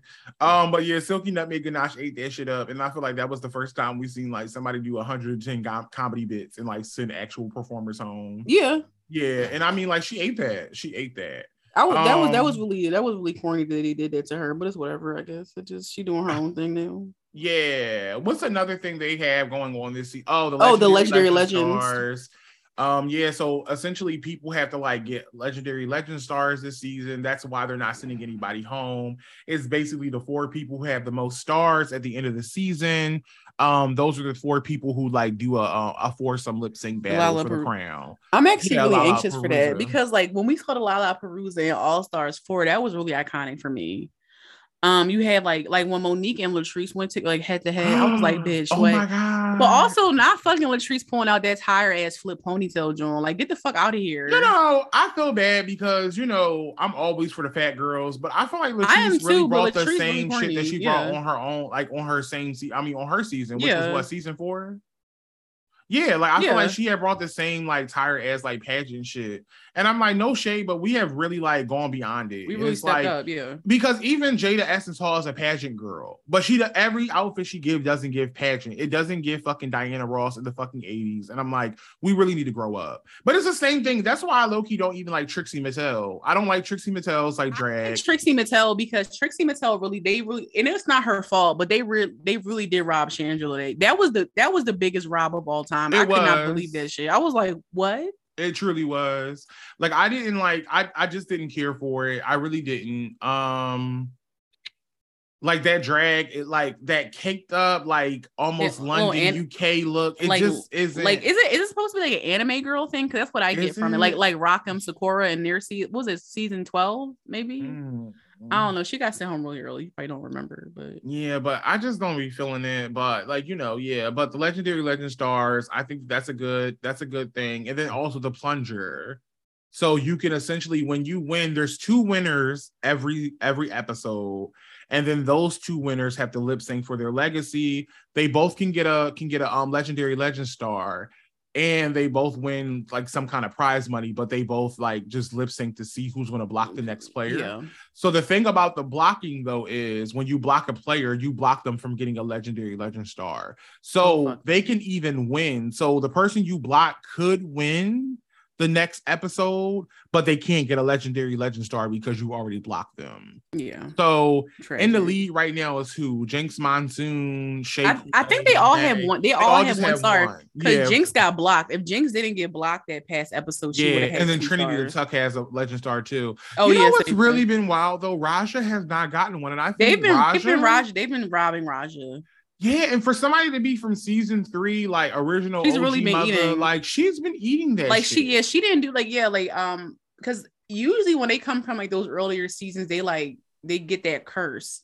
Yeah, who and was the one who the ball head one from last season of All Angina, Yeah, Angina, angina, Angina, yeah, oh, not angina, whatever, vagina. Yeah, I um, yeah, like that was really bad, and everybody and then, thought yeah. that she was gonna go far, and like I don't really know why though. she went home like second second episode, right? It Yeah, that really always happens in like in All Stars 2, Tatiana, because she was from season two. So who's that? Oh yeah, yeah, yeah, I know you're the one who like choices. yeah. Yeah.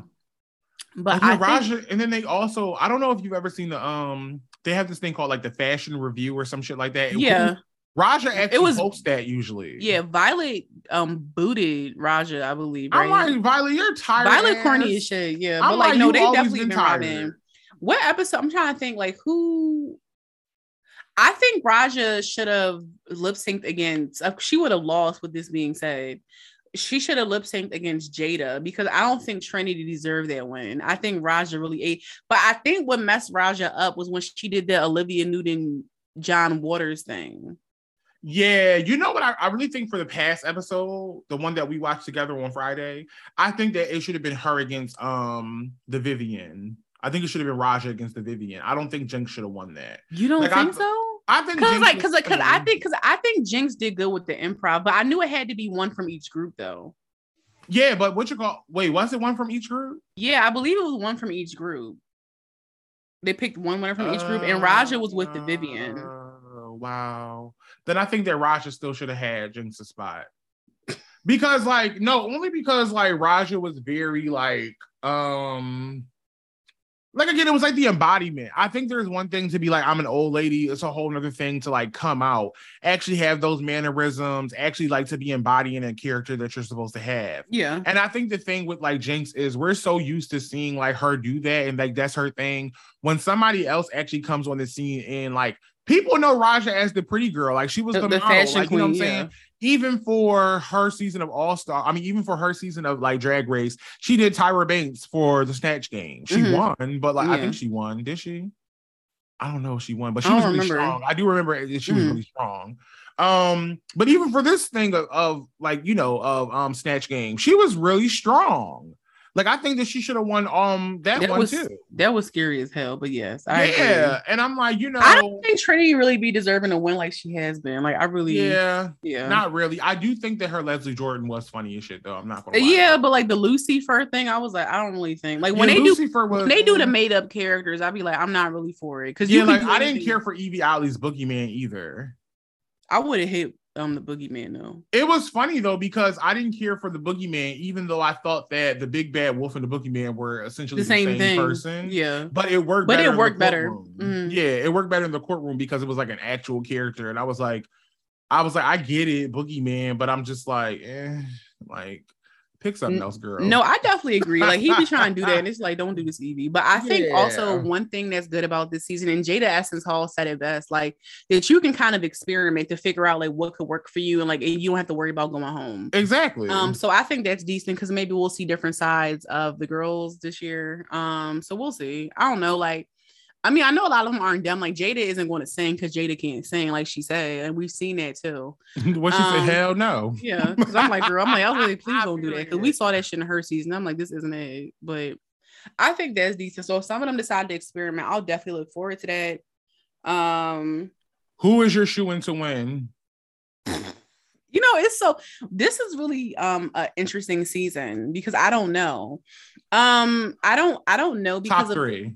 Top. So like, who I want to win or who Well, I who do you think is going to be in the top four? I think that Jinkx is going to be in the top four, and I say that Definitely. because, and I say that because Jinkx isn't the only thing Jinkx is bad at, and that's when we saw in her season is designing clothes.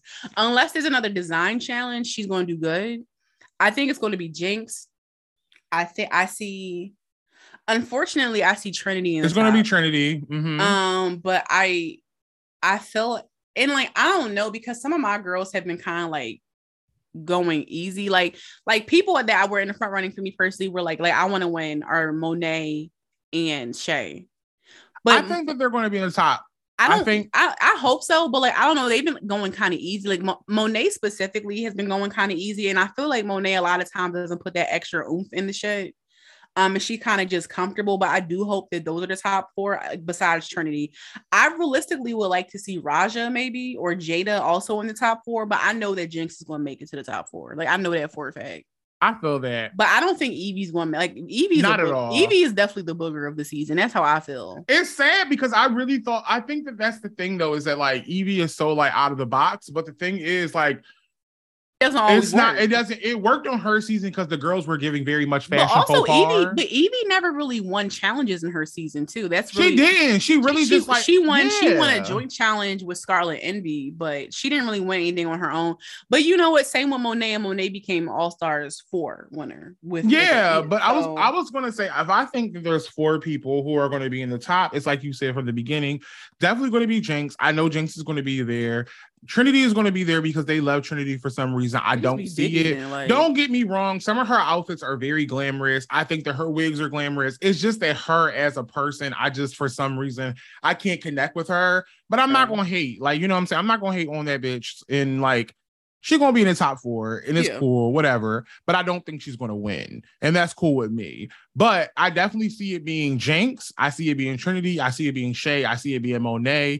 And if I'm going to be very honest with you, I see Trinity and Monet having to go head to head in Lalaparuza, and I see Jinkx and um, Shea having to go head to head in Lalaparuza. But either way, Jinkx really won't win a lip sync. Yeah. That's how I feel personally. Jinkx lip sync really isn't her strong suit. Like, yeah, and that's what like I was gonna say. Like, if it comes down to that, I really feel like but the person think, who's gonna win is either gonna be Monet or Shea because they can out they can lip out lip sync the rest of those bitches. I also just want to give props real quick. That first lip sync of the season with um Old McDonald had a farm. They did. They ate that. Oh, the only the, the, only two people that could have ever done it and pulled it off was Shea and fucking um Monet. They did. But that. that's why that's why it's going to be full circle to me. I really do think that this is going to be very full circle.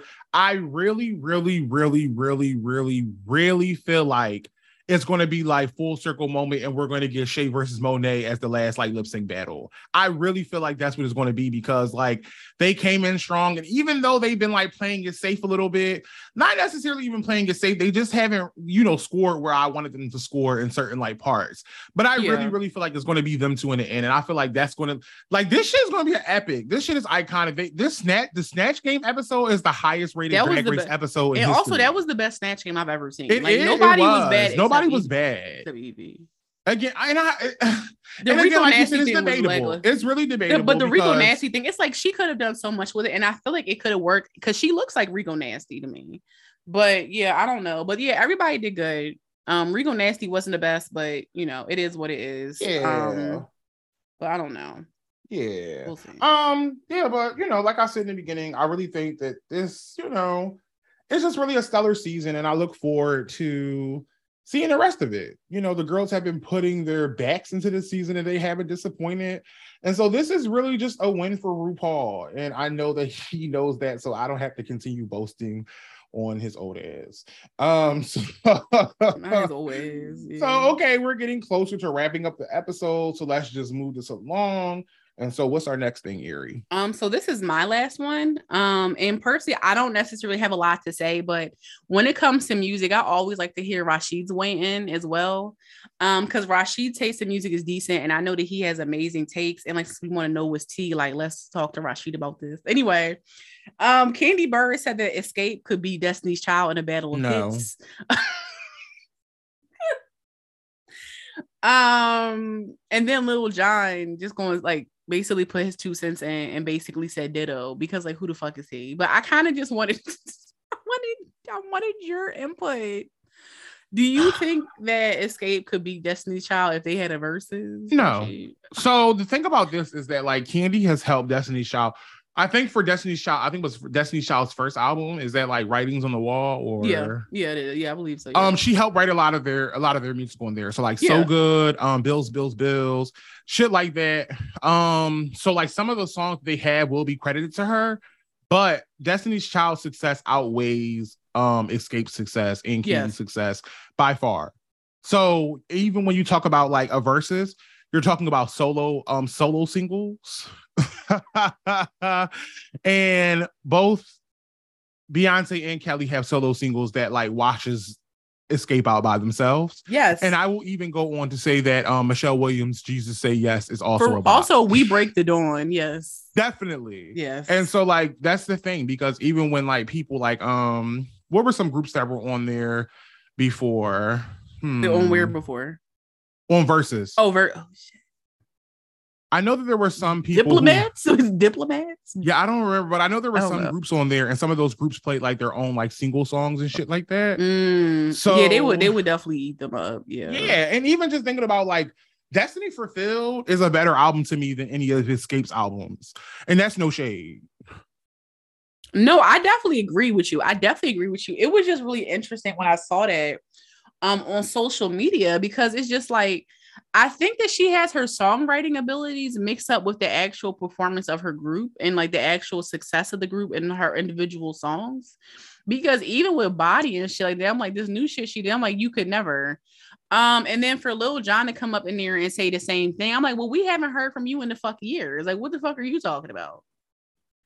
It was just so out of left field for me. And I thought it was funny as shit because I'm like, again, I'm very ignorant when it comes to some music. I really could not name, give you a name of the Xscape song. It just, it, it evades me. I have no clue. I'm sure I could like in like the dis- like in the distance of my mind, I could probably come up with something, but like right off the top of my head, no. I do not know of any of Xscape songs. And I'm pretty sure I could probably get them mixed up, unfortunately, with songs of another black girl group like SWV and shit, sadly. But Destiny's Child is just something like it was, they just always had that extra oomph and they came with the fucking hits. Like it's so funny that you say that though, though, because like SWV and Xscape went up head to head against each other in a verses. They did? Yeah, I think so. Yeah, it, yeah, it was. It definitely did. They definitely did. This was like last year sometime. Yeah, I don't know. Like the only one I really was like versus kind of got ahead of itself when it started doing people in different like brackets. Like it was just like they some of the verses became so weird. And I'm like, why are you putting them against each other if they're not really in the same group? Like, you know what I'm saying? Yeah, like who was it? Eve and Trina. I was like, what? Like, yeah, was- like two different genres of rap. Like, you know how we know, like Trina does the southern, like hoochie mama rap. We love it. Like she's the predecessor for the City Girls. Whereas Yeah. Eve is like a predecessor for like a Rocky, like a, a, fake bitch's hero here in like Philadelphia or some shit like that, right? Yeah. Like very two different lanes of rap. Also, they did French Montana and Tory Lanez. I'm sorry, I just thought I just saw that. I'm like, how is that a thing? But go ahead, my bad. I'm sorry, who? They did French Montana versus Tory Lanez. Oh wow, that's That's Hmm. weird, right? Very just wanna- fitting though.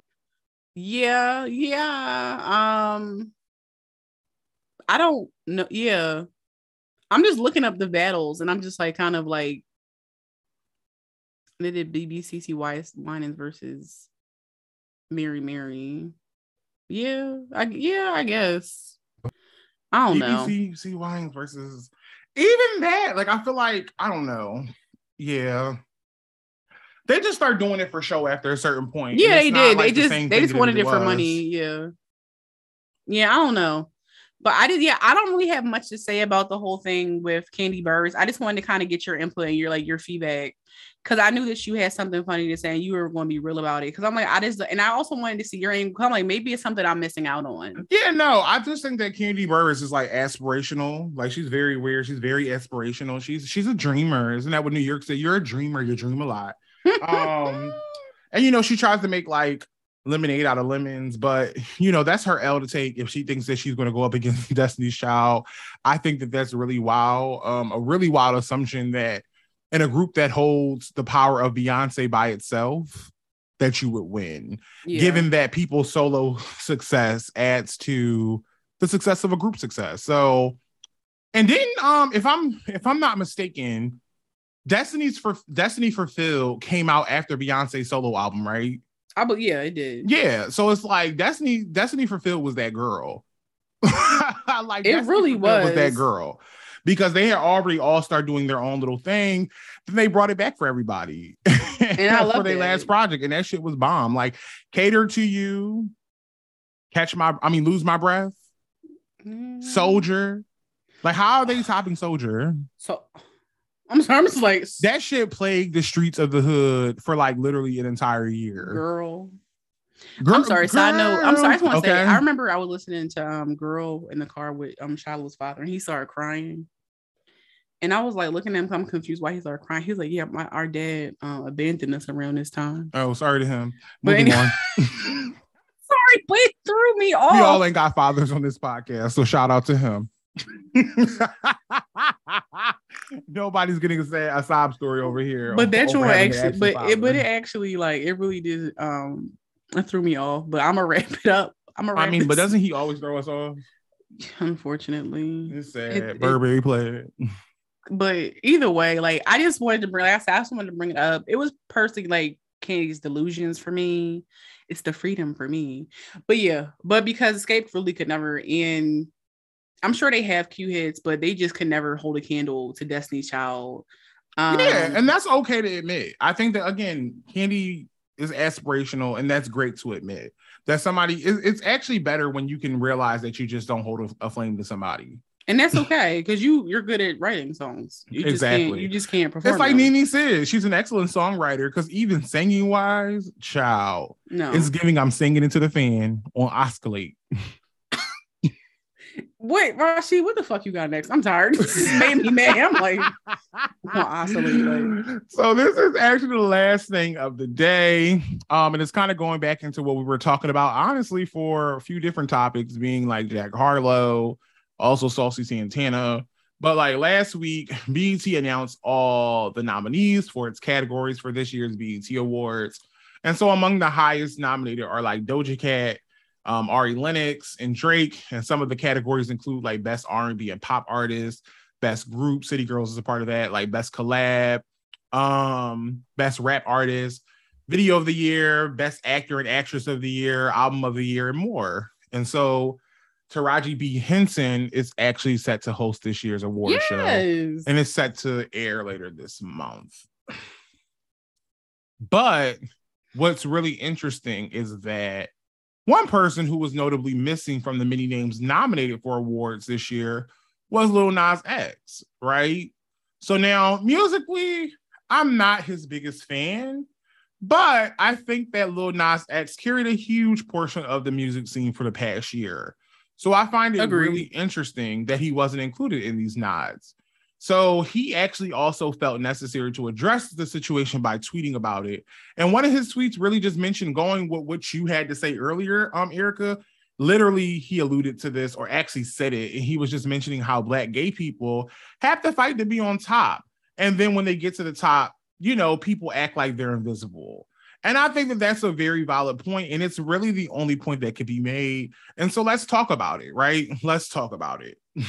I I definitely agree with him because I think that there are no there's no reason um there's no reason for him not to be nominated just like there's no reason for Santana to not be at the top of the charts when he's really like fucking shit up like he is you know what I'm saying um and I think that there's definitely truth um in what he's saying because black gay people do but I think specifically when it comes to music black gay men definitely have to fight more you know fight more to get to the top of the charts. Because at first I was and like while you were saying that, I just wanted to look something up to make sure I was correct. But um Young MA have has have received many nominations. Um like she got like she was nominated for best female hip hop artist, um the you know the video music award and all these other things. So like you have people like Lil Nas X that get like kind of like they opt out of nominating them. So yeah, it it definitely does. It gives you a red flag a bit because it's like, why isn't he on there? Because like honestly, all of his shit is decent. I'm not going to sit here and say I'm the biggest fan, but I do like I did like Montero. Um, and I Okay. think that he deserves. I think he deserves flowers and shit like that in general because like he- Absolutely. because even as far like of course because he he he is trailblaze trailblazing yes like like you Rasheed trailblazer Queer me out. But yeah, like because even like we were talking about earlier with him like kind of like taking over the country, John. Like that was that was a step in the right direction. So yeah, I, there's definitely some discrimination going on, and it's troubling. Um, I think it's really sucks that you know gay black men do have to suffer because people decide that masculinity or whatever the fuck the concept of masculinity is isn't as flexible as femininity. So like once you kind of break that out of that bound, it's hard to kind of regain your footing in certain settings. Hmm. And I think that that's an interesting point that you bring up, only because I feel like when you say that Young MA has been has been nominated, that makes me think about how Young MA is a masculine figure, Yeah. Right? And so, and I think about the other names who were not included in this too. So when we talk about Lil Nas X, we talk about Lil Nas X, and then some names that were also missing. A name that was also missing from that, like just best actress in general, that I noticed was MJ, MJ. Rodriguez. Mhm. And Yeah. MJ Rodriguez just got a Golden Globe for Pose. So I feel Yeah, like That was if the Golden. Globes can honor her and can see her, I don't understand why her people aren't seeing her, especially when she's beat out all the nominees for this, for other shit. But then again, it just goes to show that they don't see shit like Pose as like black entertainment. And it goes to show that it's like there's a there's a certain level of like femmephobia in a sense, right? A hundred- oh no, hundred So, percent. You're not wrong. Yeah, so like just kind of adding to what you're saying, that's kind of like the point I'm making is like there's a femmephobia, right? Because even Santana isn't even included in something like best artist, yeah. like best new artist, right? And to be hearing Material Girl like repetitively for last year, they could have even invited him to perform it. However, they didn't. But I'm sure we're probably going to see fucking Jack Harlow on the stage. So this is very good that we're here because this goes back into the, what we the point we were making earlier, where it's like, how is he not benefiting from white privilege when he's been invited to a stage, he's been invited and possibly going to be honored for certain, you know, certain categories when people who have been putting this work in in their own community are not getting the same standards, right? Like Lil Nas X was at the top of the fucking music world like, for the past year there's no way that he's not included in one single it's, fucking category. Yeah, I think like uh, and of course like just like I said earlier and I know like the the homophobia in the black community is 100% alarming. I think that once Lil Nas of course like once Lil Nas had that little standoff digitally with Boosie um, and also the Jones where he oh, posted. Yeah. I think that that probably created a wedge, unfortunately, and you know people felt like they had to take sides, and I think that probably has to be a reason. But also, all of the ruckus they they people felt like was caused when he did that little scene, the, the photo shoot of him being pregnant. I think yeah. that that caused a stir. Like so, it's like it's it's no it's it's definitely no debate that Lil Nas knows how to cause a stir and he knows That's how to ruffle lot. feathers. Um, I yeah, so I think that a lot of things have to come, you know, come into play with why he wasn't nominated, but homophobia is at the top of the list for me.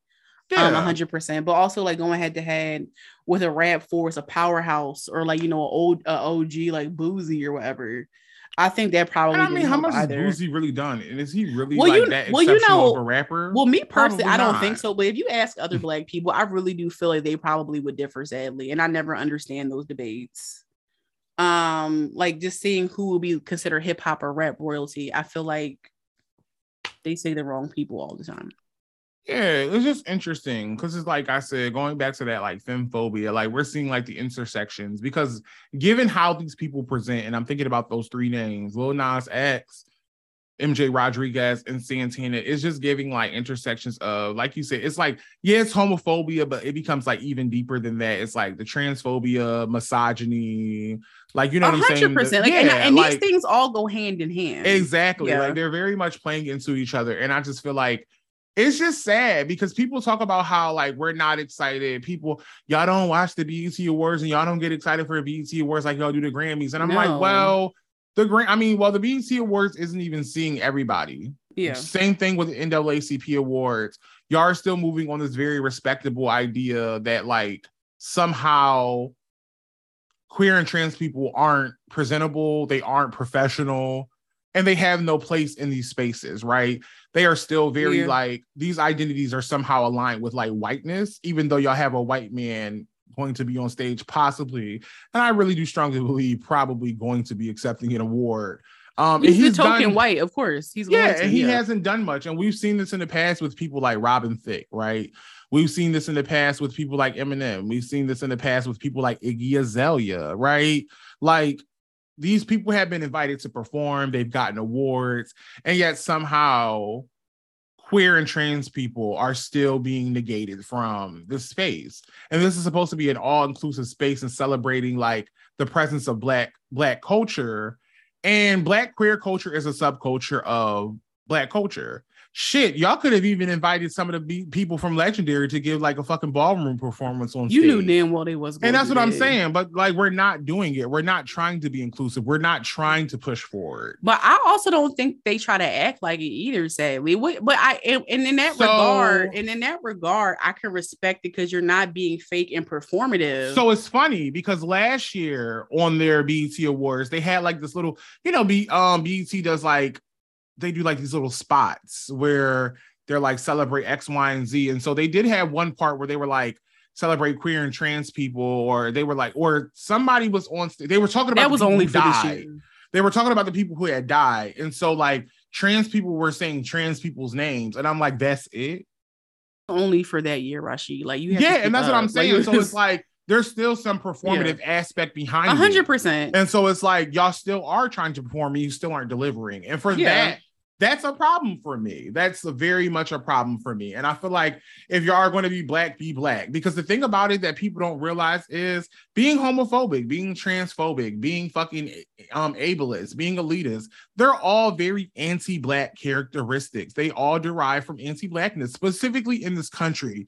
I can't speak for other people, but when you talk about colonialism, there was a very deep awakening and seasoning amongst like white people onto black people. And they stripped us of almost every fucking thing we had everything we which is why they can't go beyond saying anything besides they civilized us. They didn't civilize us. They just didn't agree with the shit. It was very odd to them the shit that we were practicing. I read i, I come back to this book very often but it was very impactful I remember reading this book and I have it. You can read it if you want, Erica. I'll lend it out to anybody else too. Just holler at me, y'all. Well, not anybody else. Yeah, not anybody else, because I don't trust all you girls. But um, it's called Male Male Daughters and Female Husbands. And it talked about this anthrop like in the early pages, it talked about this anthropologist who had came over to like one of the um places in Africa. And when they got there, basically there were women who were like living like the head of household. They were like living like male authority figures and they were being called husbands. And like, depending on what role you took, that's what title you got, right? So you could 100% be a man, but you could be a wife. And they were shook as shit by that because it had they had never seen it before. They couldn't comprehend. Actually, I think I will. Can, can I borrow that book?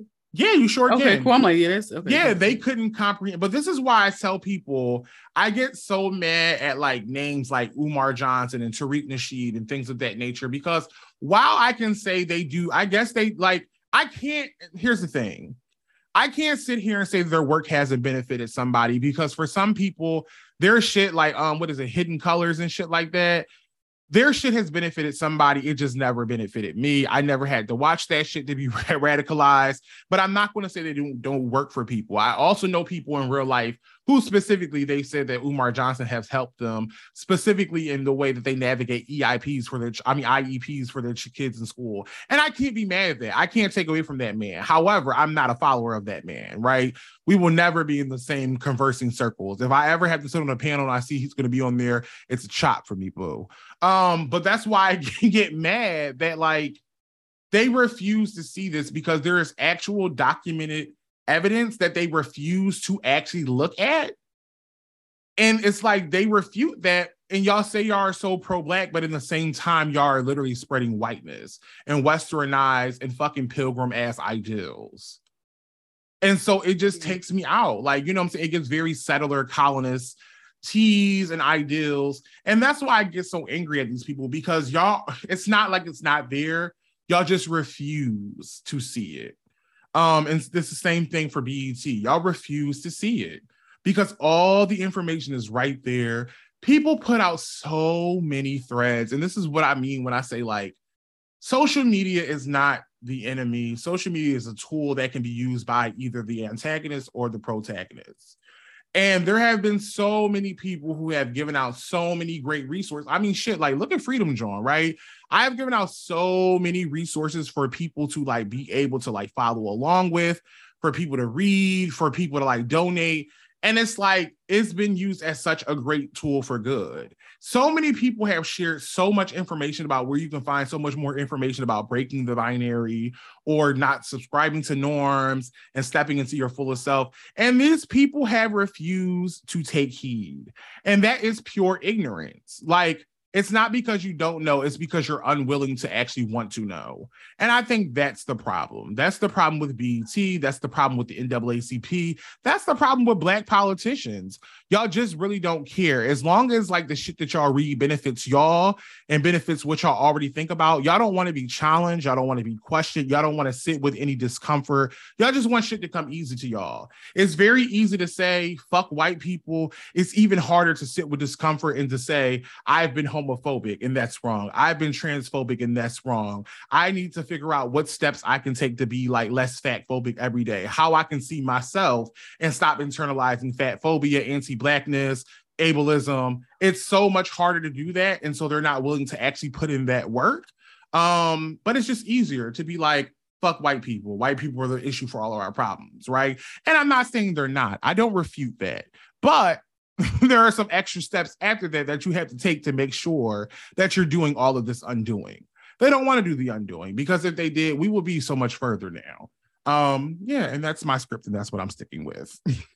I just want to say you went off like Loki. I felt like I was in um I was in college and I was like in a lecture and you did go off and I was really just sitting here just listening in all. But no, you're de- no, but everything everything giving law. You ate that. You did like you real for real. And when you was talking, I was really going to say that, but then I'm like, no, that's that's so inappropriate. I'm gonna just let this keep going. But no, I agree with everything that you've been saying. Um, however, just going back to you know the BET Awards with Lil Nas X, I think that all this is so unfortunate. Um, to even like have to think that like you know queer you know queer black people unfortunately are not being awarded um, for their accomplishments because of who they are because we're unable to accept it.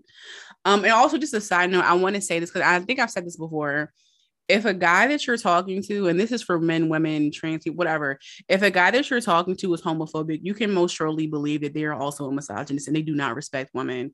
Misogyny and homophobia, transphobia, they are all interwoven and they all overlap. So if he's talking about that faggot shit, excuse me, if he's talking about faggots and stuff like that, he's also calling y'all bitches and he's calling y'all hoes and say y'all don't deserve to be respected depending on how you dress. So that's a red flag. I'm giving y'all a cheat code. Say giving that. y'all a cheat code. He calling y'all females behind your back, chill. Real shit. And that's diet bitch. We all know it's diet bitch. Like I remember, I remember I was hmm. talking to this guy, and this is probably like the, the shortest amount of time I've ever had a nigga in my crib. This guy told me that Rasheed was gay because he was deprived of breast milk. And I was like, you know, he might be right though. Because I okay. never got breastfed. But he was like, yeah, he was, he you, got this, you gotta feed into it. He was on to something. But he said, he said, he said, yeah, your brother probably drank almond milk. It's definitely things in almond milk. not, not my face. Y'all should see my face just now. Never once have I ever drinking a cup of I will, milk. I will never, I will never forget him. His name was Elijah, and I come across him every now and then and he always says hi to me and i will never say hi back because i will never one thing that you will never do and this is to any men that are in here and you're like talk, you're listening to this i will never respect you. I will never give you a time of day. If you talk about queer people specifically Rasheed i don't know why men think that's attractive to me or why i would ever accept that. It's very alarming and it shows me that you have no respect for me my family, you don't have respect for your family because if you think that you would be able to talk about my family in my face, you have another fucking thing coming. It's sad because you know you say it, but it's like it's because they've been around people who have accepted it. And I it's yeah, really and that's sad. It because it's like I have this conversation with Chantel, Kayla. I am friends with people who I believe that when I'm not around, they are going to defend my honor. There is no, you know, I understand that somebody can have an opinion. I don't have a problem with people disliking me or having an opinion about me. Like, you know, take a ticket and have a seat. Like, you know what I'm saying? I'm never going to get to you, but, you know, have a seat. Um, I just want to be around people who I know when I'm not around and I'm not in the room, my name is still protected. Go. My character is protected. There is never a person who could bring up Erica, mom, any of my god babies, Kayla, Chantel. They cannot bring their names up negatively. Um, you could even ask me a question and be like, "Oh, I felt like this interaction was a little weird. Do you have a little you call?" That's fine, but I think when it goes into into the into the territory of shit talking, it's not going to happen. And like commonly, that's honestly how I've gotten into a lot of like scuttlebutts and shit like that growing up because like I'm usually the person who's actually protecting other people. And like that's where a lot of my problems came from growing up because I'm a very loyal friend and you're not going to just talk shit about my friend in front of me. Like, and I feel that, but like there are actual people who will sit there and be like, yes, honey, and will be like, this is my boo, this is my boo. But then they'll get in the car, and the first thing their boyfriend will be like, you hanging out with that faggot again, huh? And they be like, stop, don't say that. And then be all funny, right? Like, this shit isn't funny. Like that's not funny that you sitting here thinking that you're friends with somebody, or you're putting on the guy because you're not a friend. You're putting on the guys that you're a friend to somebody or an ally to somebody, and the whole time, like the person you're fucking is disrespecting them. I just could never. Like I really could never, and I don't understand how a lot of y'all like let people put their dicks in y'all or like put their pussy on you, and they're like fucking terrible people. Like that's part of the thing. I really just feel like if this don't work out between me and this one partner, like I don't know what I'm gonna do because I'm finna have me a new rule, and it's just that like I can't fuck nobody who ain't that girl. Like I have to know you. I just feel like I have to know people's character at this point. It's just so much that like I've already survived. Like I survived like two fucking years, three three years, going on three years of COVID. Like ain't no motherfucking way that I'm gonna succumb to some nigga who has some shitty ideals. like that's Tito, yeah. you real okay? T. like, yeah, but that's really just it for me. Um, I don't know if you have anything more, anything else to add. Fuck the BET Awards. Yeah, that's really it. Yeah. Pay for your porn. Let me stop. No. Exactly that. Pay for your porn. Oh, but if anybody does want to watch the BET Awards this year, you can catch them on BET and probably a few other channels like MTV, VH1, and other like shit like that. You know, the conglomerate way. It'll air on June 26th, the day after my birthday mm-hmm. at 8 o'clock p.m. So watch it or don't. Either way, I'll be 26, so send gifts. Yeah. I don't know how this pivoted that way, but it did. but again, June 25th is my birthday. The BET Awards could never, period. Yeah. Well, um, that was our last topic, right? Yeah. Mm-hmm. Well, I mean, it is time for It's Giving. So let the girls know who we're supporting next, honey. Um, so for our final It's Giving, uh, our final mutual aid fund, I decided that I wanted to lift up um, a local single mother um, right now, she's um, unable to work because her newborn has been hospitalized for a heart condition. There's a hole in their heart, unfortunately. At the moment, she's in desperate need of funds to help with medical bills and rent, utilities, and honestly, overall life because it's difficult and she needs to provide for herself as well as her kid. Um, to donate, the Venmo is MER45. Um, so that's at MER, M E R 4 5 and when you go to you know hit the send you comment medication so that she knows and also so that's kind of like I, I think that you get taxed sometimes if you're given a certain amount so put medication in there when sending. So please if you can um please give. Um as a mother this really just um me my chest so tight to read. Um i know that there's nothing worse than your child needing help um and not being able to help them but also not being able to provide. So, like Rasheed said, you know, if you're going to talk the talk, walk the walk, and please give to the single mother who is in need. Period. I love that. Thank you for that, Ari. Um, and well, friends, I think that we are coming up on time, and I am so, so, so happy to be back in your hearts and in your home. What did Blanca say? He was like, what did little Papi say? He was like, you um, you still got a spot for me, mom, in my heart and in my home. Oh, I love that. I was about to say equal that was Blanca and Papi, right? Wasn't that? I, th- I believe so. Yeah, yeah, yeah, yeah. But anyway, yeah. But I got some things to do, and given that we are recording this the day before it comes out, I have to edit tape and then do marketing material. So we has to go. But before we sign off, let me shoot you a question, Erica, because we didn't do our question in the beginning of the episode. Um, what is one thing that you're looking forward to this summer? And what's another thing that you're looking forward to in just the general half of the second year? It is June, right? So we are at what, six months of the year being over. And I think it deserves a little bit of reflection and just some forward thinking. So just give me what you got. Give me, give me more. All right. So this is so I'm all right. So I'm going to do one thing that's kind of corny and then the second thing that's actually great. So that's cool. We love it. So I'm getting my birth control taken out um Ooh. this this um this Tuesday um because I've been having like terrible side effects and I also haven't been able to have sex because of it. So I'm getting taken out. So I'm looking forward to popping my pussy. um also for the second half of the year, um I because I'm like I'm not able to work right now. Um well, you know, well I'm able to work, but unfortunately I haven't found any place. I've been doing some um personal and professional development. So I've been taking classes Um, so I'm looking forward to being able to get these certifications so that I'm able to get a job that pays well so I can provide for me and Shiloh. Um, and more importantly, I'm looking forward to my daughter turning two. Uh, time is flying so fast. I feel like I just gave birth to her. Um, so I'm looking forward to Shiloh's second birthday. Um, and yeah, I'm looking forward to just watching her grow, watching me grow, being able to provide for her um and just honestly her whole overall journey as we you know we go through the journey with her occupational and speech therapy. Um so her growth is very much what i look forward to. But you asked me so what about you?